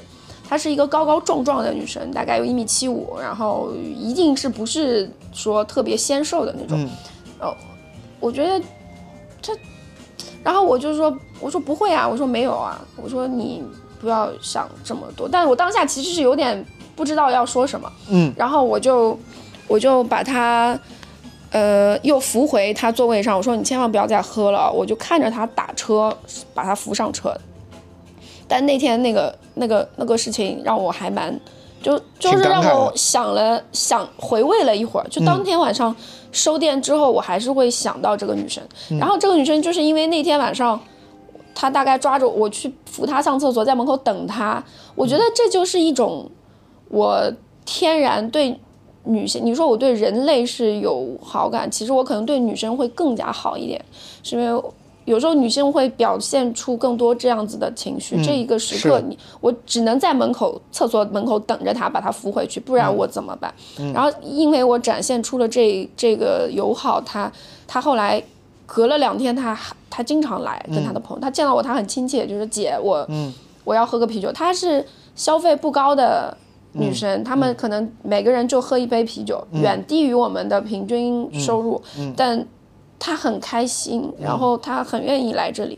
我也不是说我我真的把她当妹妹或者怎么样，我只是觉得那一刻的女性心理我非常理解，嗯，她就是利群。这是我小说里的利群的类似的心态而已，明白。就是欢桃给你带来这么多的素材。素不，甚至不，我这个素材可能把这个说的有点无情了，就包括可能是你给你带来一些情感的慰藉也好，你是喜欢的，是需要的，那为什么不再多开一两家吧？而且刚才你说你喜欢社群的概念，我想象中餐厅是相对更难去创造这种人情味儿的这种、这种气氛的，酒馆可能更容易，对吧？餐厅的话，我的功能性相对更强一点，很难有人说你说十一点去餐厅去大家一块儿聊天，酒馆会多一点。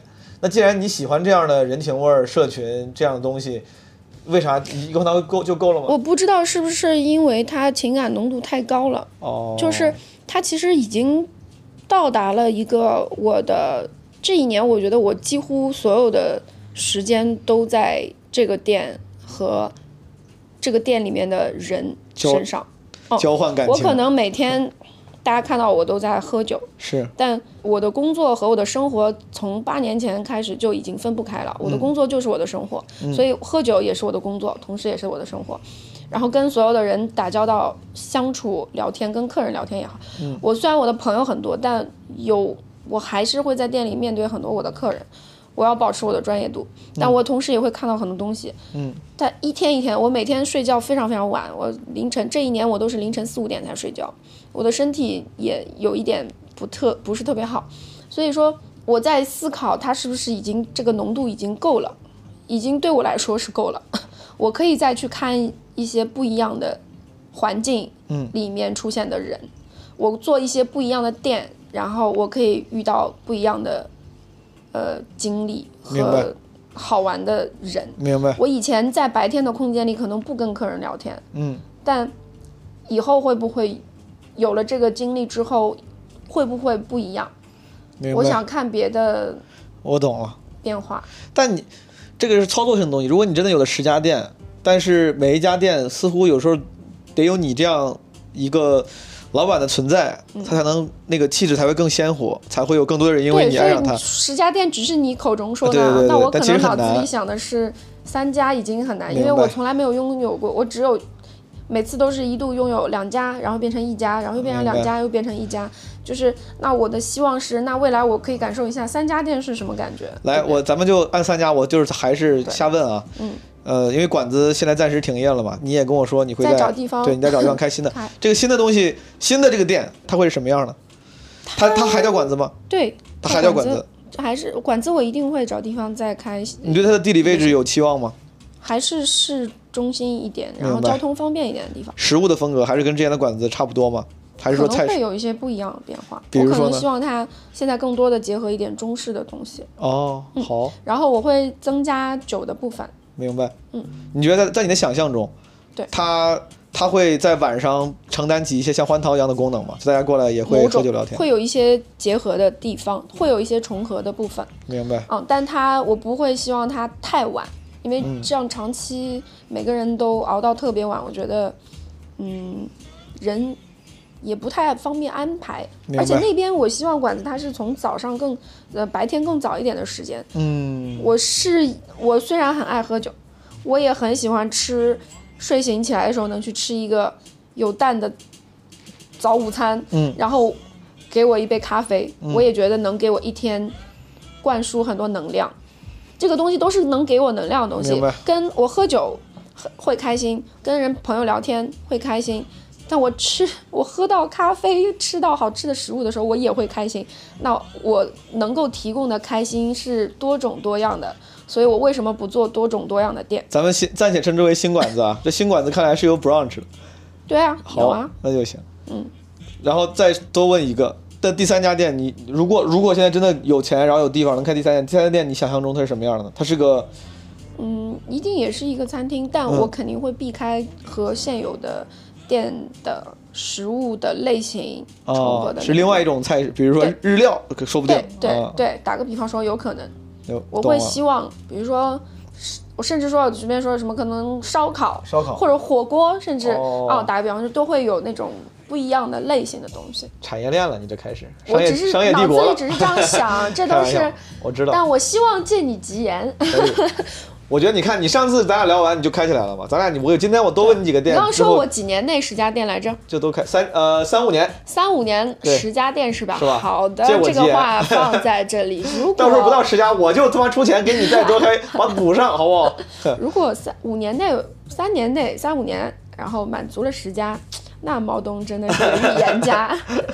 本来聊店这个，我最想问的就是关于刚才你其实已经提到了，就是那些这一年来你见到的那些故事。嗯，我本来想说人，其实也不一定是人，就是故事。这个故事可能出现在顾客身上，可能是店员身上，可能是你的朋友或者你身上。能不能分享一些你印象深刻的，在发生在欢淘的？上次咱俩聊馆子的时候，我就问了，我说有没有什么麻烦？能不能跟我说说欢淘遇见了什么麻烦？我没见过，我从来没见过，就是闹事儿的。呃我我我我觉得是差不多的东西，是差不多的东西。每一家店其实遇到的，呃，所有在上海开餐饮的人，我觉得他们遇到的事情，尤其是市区一带，嗯，法租界开餐饮的人，首先无非邻居，哦，其然后就是那所有大家问遇遇到的问题真的大差不差。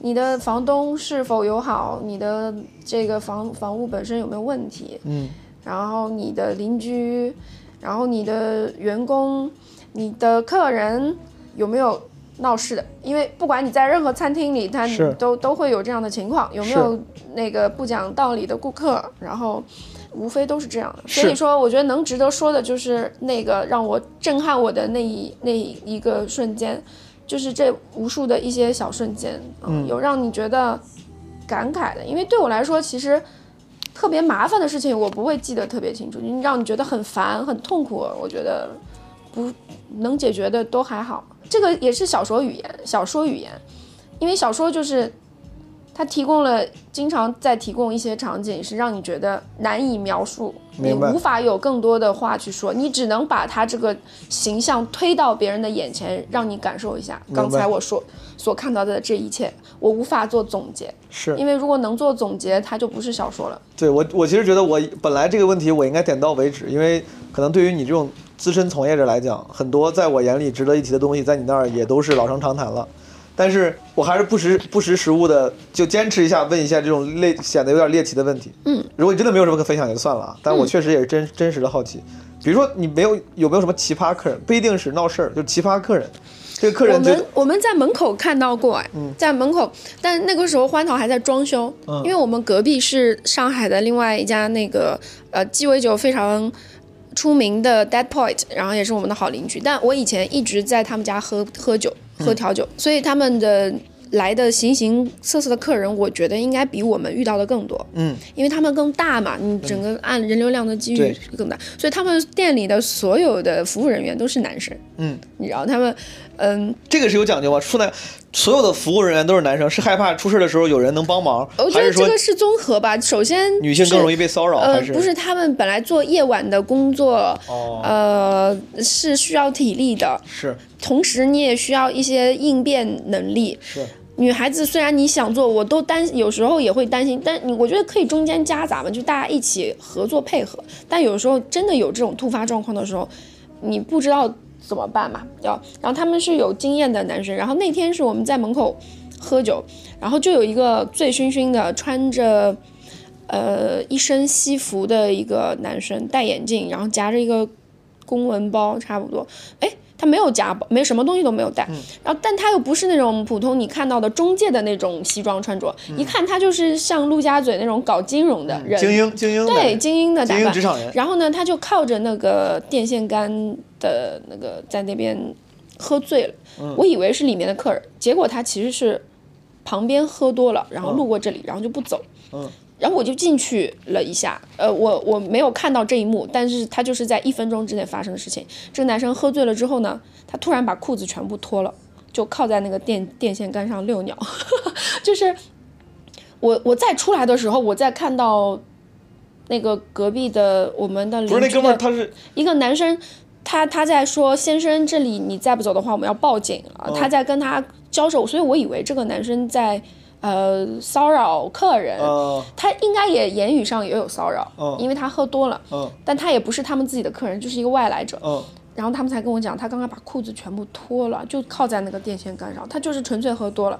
那这一时刻，你知道，就是如果是我们一一群女生，有时候可能会很惊讶，你如果真的遇到这一幕的时候，你怎么办？对呀、啊，甚至可能会愣住嘛。对啊不不见的时候，我们真的会害怕。女生了，男生他妈也愣住了，他都愣就是你。当下不知道怎么办，但对方他们就处理的电线杆嘛，是把裤子然脱了。后那个 d e p o y 的人就处理的很专业，可能就强制让他把裤子先穿上，强然制把后裤子先穿上。然后请他离开，因为嗯。他的态度非常的深就是坚坚决，所以嗯。他是可以，他最终就可能又走过去，但是也是花了一些时间的。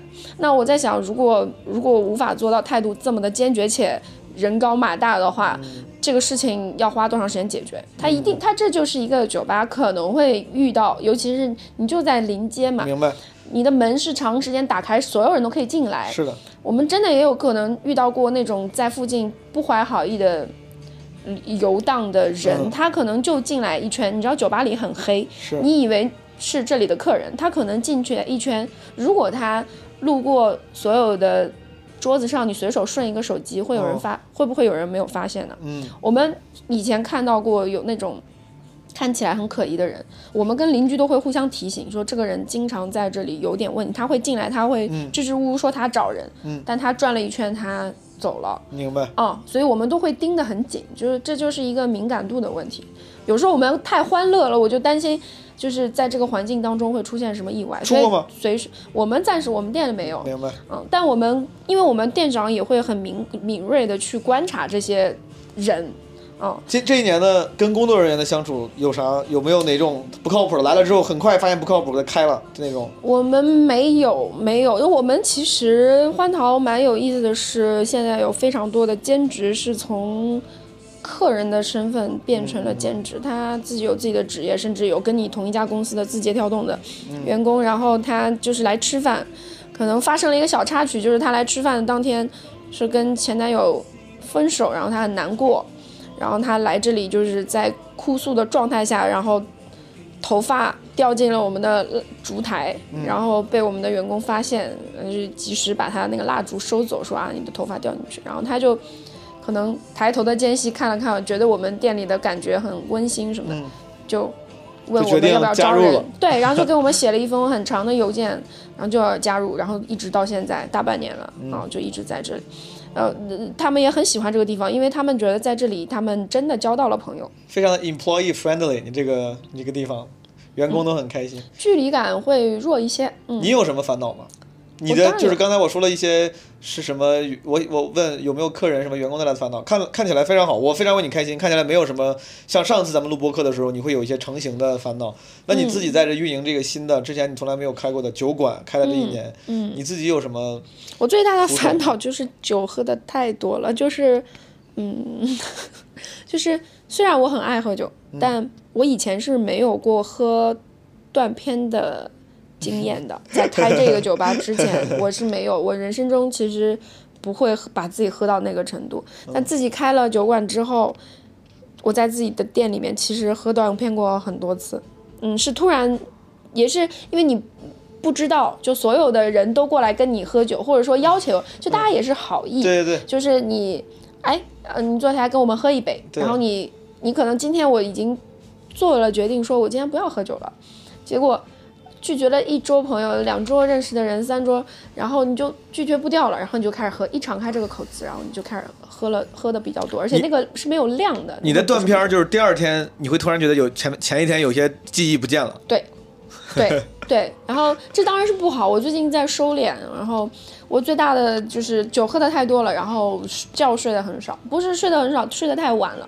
这有点，嗯，这挺好的，这某种程度上有点甜蜜的烦恼，就是因为看起来生意没什么问题，反而是因为生意好，然后大家喜欢你，给你个人带来了一些嗯，对，但是它会让我的可能健康上有一些明白？信号，对，所以我自己还是在，因为我们工作对我来说，我我是一个某种程度上很爱工作的人，嗯，然后工作也可以给我带来成就感，但工作的目标，我我我还是一个工作的目的是为了好好生活，就是我不希望本末倒置了这件事情，是我还是希望我有更好的精神状态、身体条件去生活，而不是天天泡在酒精 酒精和夜那怎么办？呢哎，那你这你你自己已经一年了，有这个意识了，但是你看你还是有点身不由己。你你有一些可操作性的解决方案吗？比如说你就之后你会少去吗？我一定会少去，我觉得某种程度上，你像我今天晚上、周五的晚上，我竟然在这里跟你录播客，而我我现在已哦已经十二点，我都没有打开看手机，你看一眼，别的没有什么事儿，比如电电被着了，电被烧了，。看完手机发现有很多认识的朋友在店里，然后哦，我竟然没有去，嗯，但我觉得这个这个是你的生活被更复杂、丰富的东西填满了，你我还在感受它，我还在习惯它，然后以及在找办法应对它，所以这是一定会发生的，我我都完全接受。欢桃一周年什么时候？二十二号。二十二号下周六，嗯，我很抱歉，我估计大概率可能没法在他之前发出来，但是仍然跟听众，不管你们什么时候听到，欢桃一月二十号是他的生日，然后如果你们没有一月二十二号，没有办法赶在一月二十二号去参加他的生日的 party 的话，之后有机会路过的时候还是可以进去喝一杯。如果伊曼在的话，跟伊曼打个招呼，对吧？基本无害听众会有打折吗？呃，没有打折，朋友们不要 不要 送上一些温暖的祝福，好不好？好，对我的听众好一点，嗯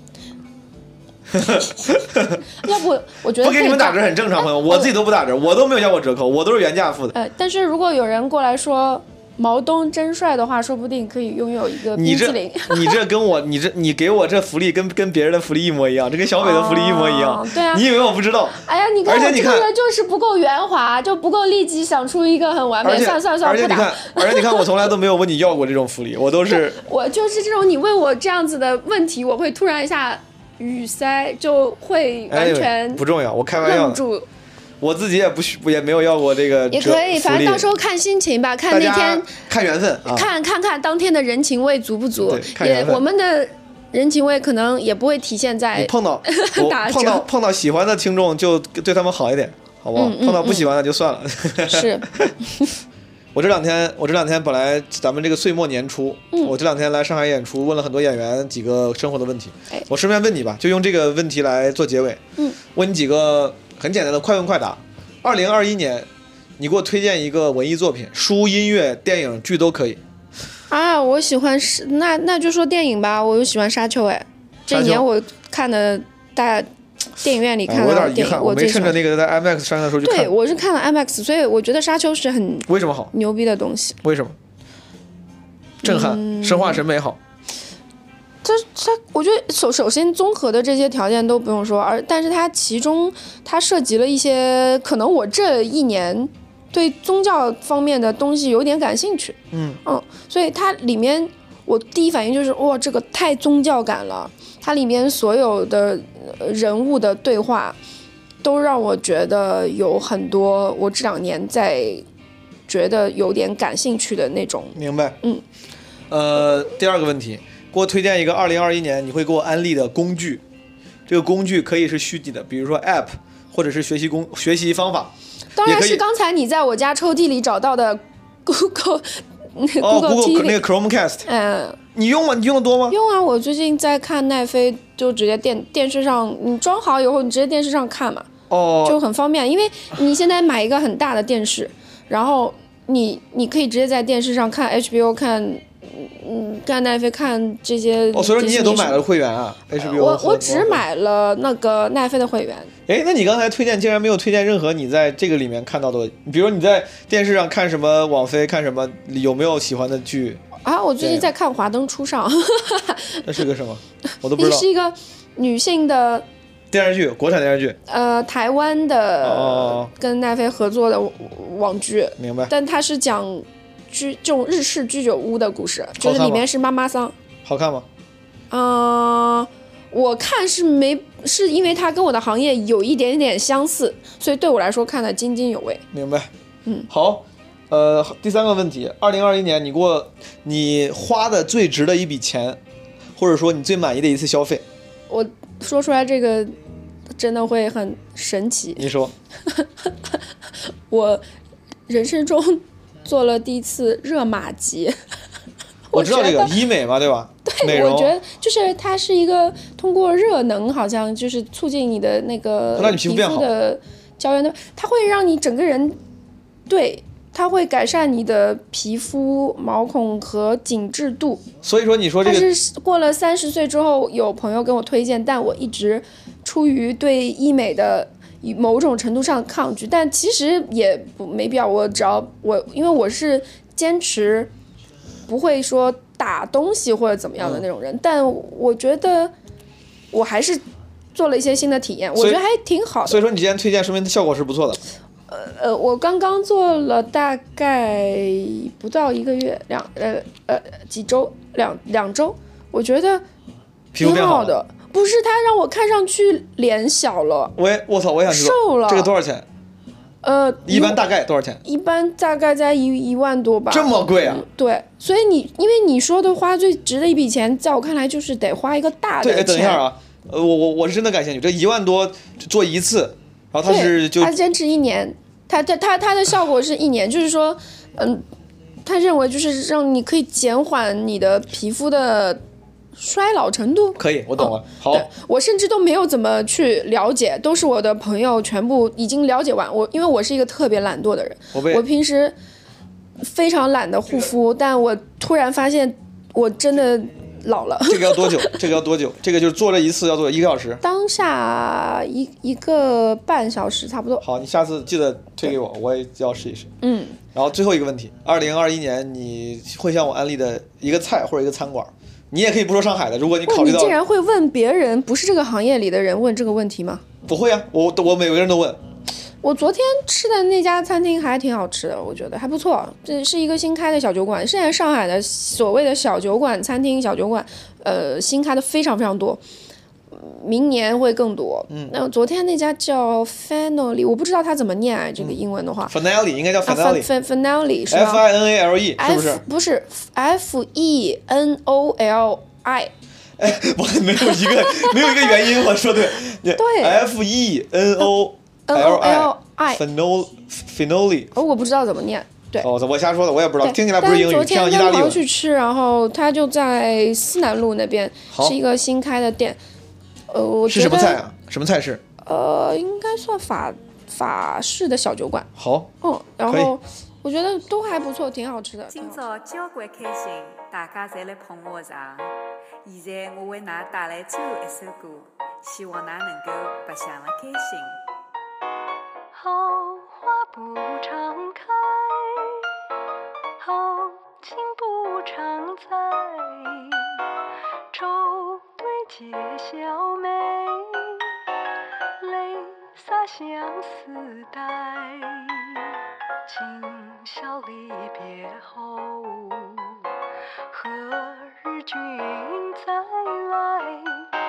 喝完了这杯，请进点小菜。人生难得几回醉，不今天的片尾可能会长一点，因为这些东西本来放在之前，我可能就放在片头就给 B B 就说了，但是我不想让片头变得特别长，所以我把这些话放在了片尾说。其实也不是很重要，就是想说一说。就是我突然发现，朋友们，自从上一期就是呃，我跟马里聊那些文艺作品，我吐槽了一些美剧之后，就是评论区会有相对来说比我想象更多的朋友表示不同意见，甚至不同不只是不同意见，不同意见知道正常，每期都有，对吧？这个每期都有很多不同意见，都有喷的。但是我就发现有很多朋友，就是我确实这个是我没有太想到的，我对这个人间观察我还是去还是没有观察透，我还是缺少想象力。就是有很多朋友会因为对于文艺作品品味、审美、喜好的不同，他们会失望，甚至会愤慨。我觉得主要是愤慨，这个我不太理解。其实我也不能装外宾说我不理解，我某种程度上理解了，但是我觉得没必要，对吧？那些愤慨的人，就是因为我喷了某个剧，我说我不喜欢这个剧，我猜啊，就是有一种可能，大概率是因为。要不然就是他之前就是老听众对我有期望，然后我的喜好跟他没有匹配之后，他会失望。但更多的人呢，他是因为他喜欢这个剧，但我不喜欢这个剧，会让他本能的有一种防御心理，就是他会本能的以为或者误以为这是对他审美的一种贬低。他觉得我我觉得这剧挺好的，你不喜欢，那你肯定有问题，那你就是嘲笑我不懂了，我才不是不懂，肯定是你没看懂，对吧？大概率可能是类似这样的一个思路。呃，都有可能，有可能就是我没看懂，也有可能是你喜欢这个剧的原因，那些点恰好对我不重要，咱们的审美跟喜好就是不一样而已。但通常在现现实生活中，你看我我猜啊，我觉得大对大部分人来说，在现实生活中，对于文艺作品的审美跟喜好的不同，不太会影响个人关系，对吧？你爸你妈可能大概率不会喜欢你喜欢的那些什么文艺作品，但也不影响你们的亲子关系，甚至跟身边的一些闺蜜啊、哥们儿、朋友，你们可能喜欢的什么剧啥的都不一定一样，但也无所谓。但不知道为啥到了网上，大家就特别拿这个当回事儿啊。可能这个在网上网络的 identity 里面，自己对于文艺作品的审美跟这个品味是一个非常重要的一部分，需要非常努力的去捍卫这个东西。甚至有些朋友，我觉得把那个剧啊，他说的好像我觉得都当《红楼梦》研究了。我觉得不仅没有任何一个文艺作品应该去，嗯，就不至于当《红楼梦》一样研究，甚至连《红楼梦》本身都没必要当《红楼梦》一样研究，对吧？这是我自己的观看、欣赏文艺作品的方式。我后来还想了想，我我觉得我我瞎分析的，就为什么，比如说我喷那个白莲花度假村啊，什么继承之战，甚至有人提 Billings，我其实也没那么喜欢 Billings。有可能是因为我对这几个剧里面的场景相对来说有那么多那么一点点熟悉，我猜你像什么我喜欢的黄石，我喜欢 Better Call Saul，对吧？这个可能是因为我那个是完全是我呃视野之外的个人体验之外的世界，就它对我来说就更容易沉浸，我就不会有一些先先入的经验。会让我觉得有抵触。我说，哎，这跟我经验不一样啊，这他妈太让我出戏了，这不对啊，不真啊。这就好像如果一个老兵去看战争片，一个黑帮分子去看那些什么黑帮片，说不定啊，我之前看过那些 reaction 视频，就黑帮分子看那些黑帮片的时候，咱们觉得很好，他们就说，哎，这个地方不真，那个地方不真。就是先入的经验，可能多少是会影响这个代入感和他们的观赏角度的。你像 Billings，我其实最早是很喜欢看，因为我本来就是在我就学的就是这个，我我甚至也做过基金的从业者。而且我也在美国做过金融的从业者，可能是因为这个，我才尤其就是看的时候，就越看第一季还行，就后面越看就越不代入。我觉得这跟我经历的不一样，这太假了，就是这个太假了，让人出戏。这个点其实是很多时候让人开始远离某一个文艺作品的主要原因。有些有些人呃友好，有些人不友好，但是他会说说，比如《Successions》。《继承之战》这个剧说这个描绘的太好了，太真实了。这个在荒诞中又怎么样呈现了合理的逻辑，呈现了什么上层这些社会他们的这种挣扎、人物的命运。我说是吗？就是你们这么懂上层社会吗？你们，呃，我不懂，我不懂上层社会，但确实我。那我我只我只能说我很羡慕你们，我很羡慕这些朋友，他能够很入戏的去欣赏，我自己无法很入戏的去欣赏，有可能是因为我对美国社会多了一点点体会之后，我觉得可能跟我那个体验不一样，有可能是那个生活层面，也有可能是喜剧层面。我知道很多人说他妈这不是喜剧片，但当我说这是个什么片的时候，其实并不是为了严谨的分类，我只是想证明这个事情对我来说可能可取之处没多少，就是他的那个所谓的荒诞这种讽刺。它就是喜喜剧的一种呈现，可能这种呈现让我也没法入戏，跟我的喜剧审美不一样，有可能是我没看懂。对我就是，这是我的一些反思啊，我的一些思考，就我在想，为什么会有这样的不同？为什么那么多人真的那么喜欢这个剧，而我那么就觉得那么无感？当然，如果我解释完这么多，就是我是希望大家求同存异，这个不重要。你喜欢啥不喜欢啥不重要。我还喜欢，我是个喜欢金庸的人。哎呀，好多人喷金庸，我也没啥生气的。就是我喜欢 Better Call Saul，也有好多人都听都没听过这个剧，我也无所谓，我也不会觉得你们都是傻逼，你们都没品位，这无所谓的呀。你喜欢啥无所谓的。但如果说完这些都还没用的话，那我就正式承认 Succession 是最好的美剧，好不好？啊，刚才我已经跟联合国打过电话了，把这个事儿已经谈妥了啊，我们都已经达成共识了，它就是世界上最好的美剧，HBO 就是世界上最好的公司，牛逼。但是还是有些朋友能非常友好的交流，还有人给我推荐了一些新的剧，比如说有个朋友微博上留言推荐了一个那个 Severance，Severance，Severance，对吧？Severance，那个我当时在网上看过这个剧的海报，我觉得那个海报很奇怪，我就没点开。但推荐完之后，我说我就看看吧，我觉得挺好，我觉得挺好看。我觉得 Apple TV 可能是最近刚做流媒体，他们对于内容的把控质量还是挺高的。HBO 确实就是现在还有人迷信 HBO，就是没有必要迷信一个品牌，朋友们，这就这就好像二十年前的时候，我们都还迷信暴雪呢。暴雪后来做啥了？你想想，都是会变的。那 NBA 总冠军他还不是还年年年都变的。HBO 的确是一个更愿意花钱的，这个理论上应该是更优的、更瞄准小众群体的平台。但我自己是有 HBO Max 的会员的，我自己又不是没看过，天天上去看。他们是有很多奇怪的，就是就是没有那么优质的内容的。他人家是个大公司，一旦这个公司平台大了，它就是会有很多奇怪的，不一定能满足每个人全部审美需求的内容。不要那么迷信，迷信平台跟品牌没有必要。吹这干啥呀？我不懂，太奇怪了。这是我第一次应该在片尾说了这么多完全跟内容无关的话。好的，朋友们，最近这个疫情全国都有所反复，大家很多人应该生活都受了影响。希望你们在。影响下还能保持一个好心情，好吗？拜拜。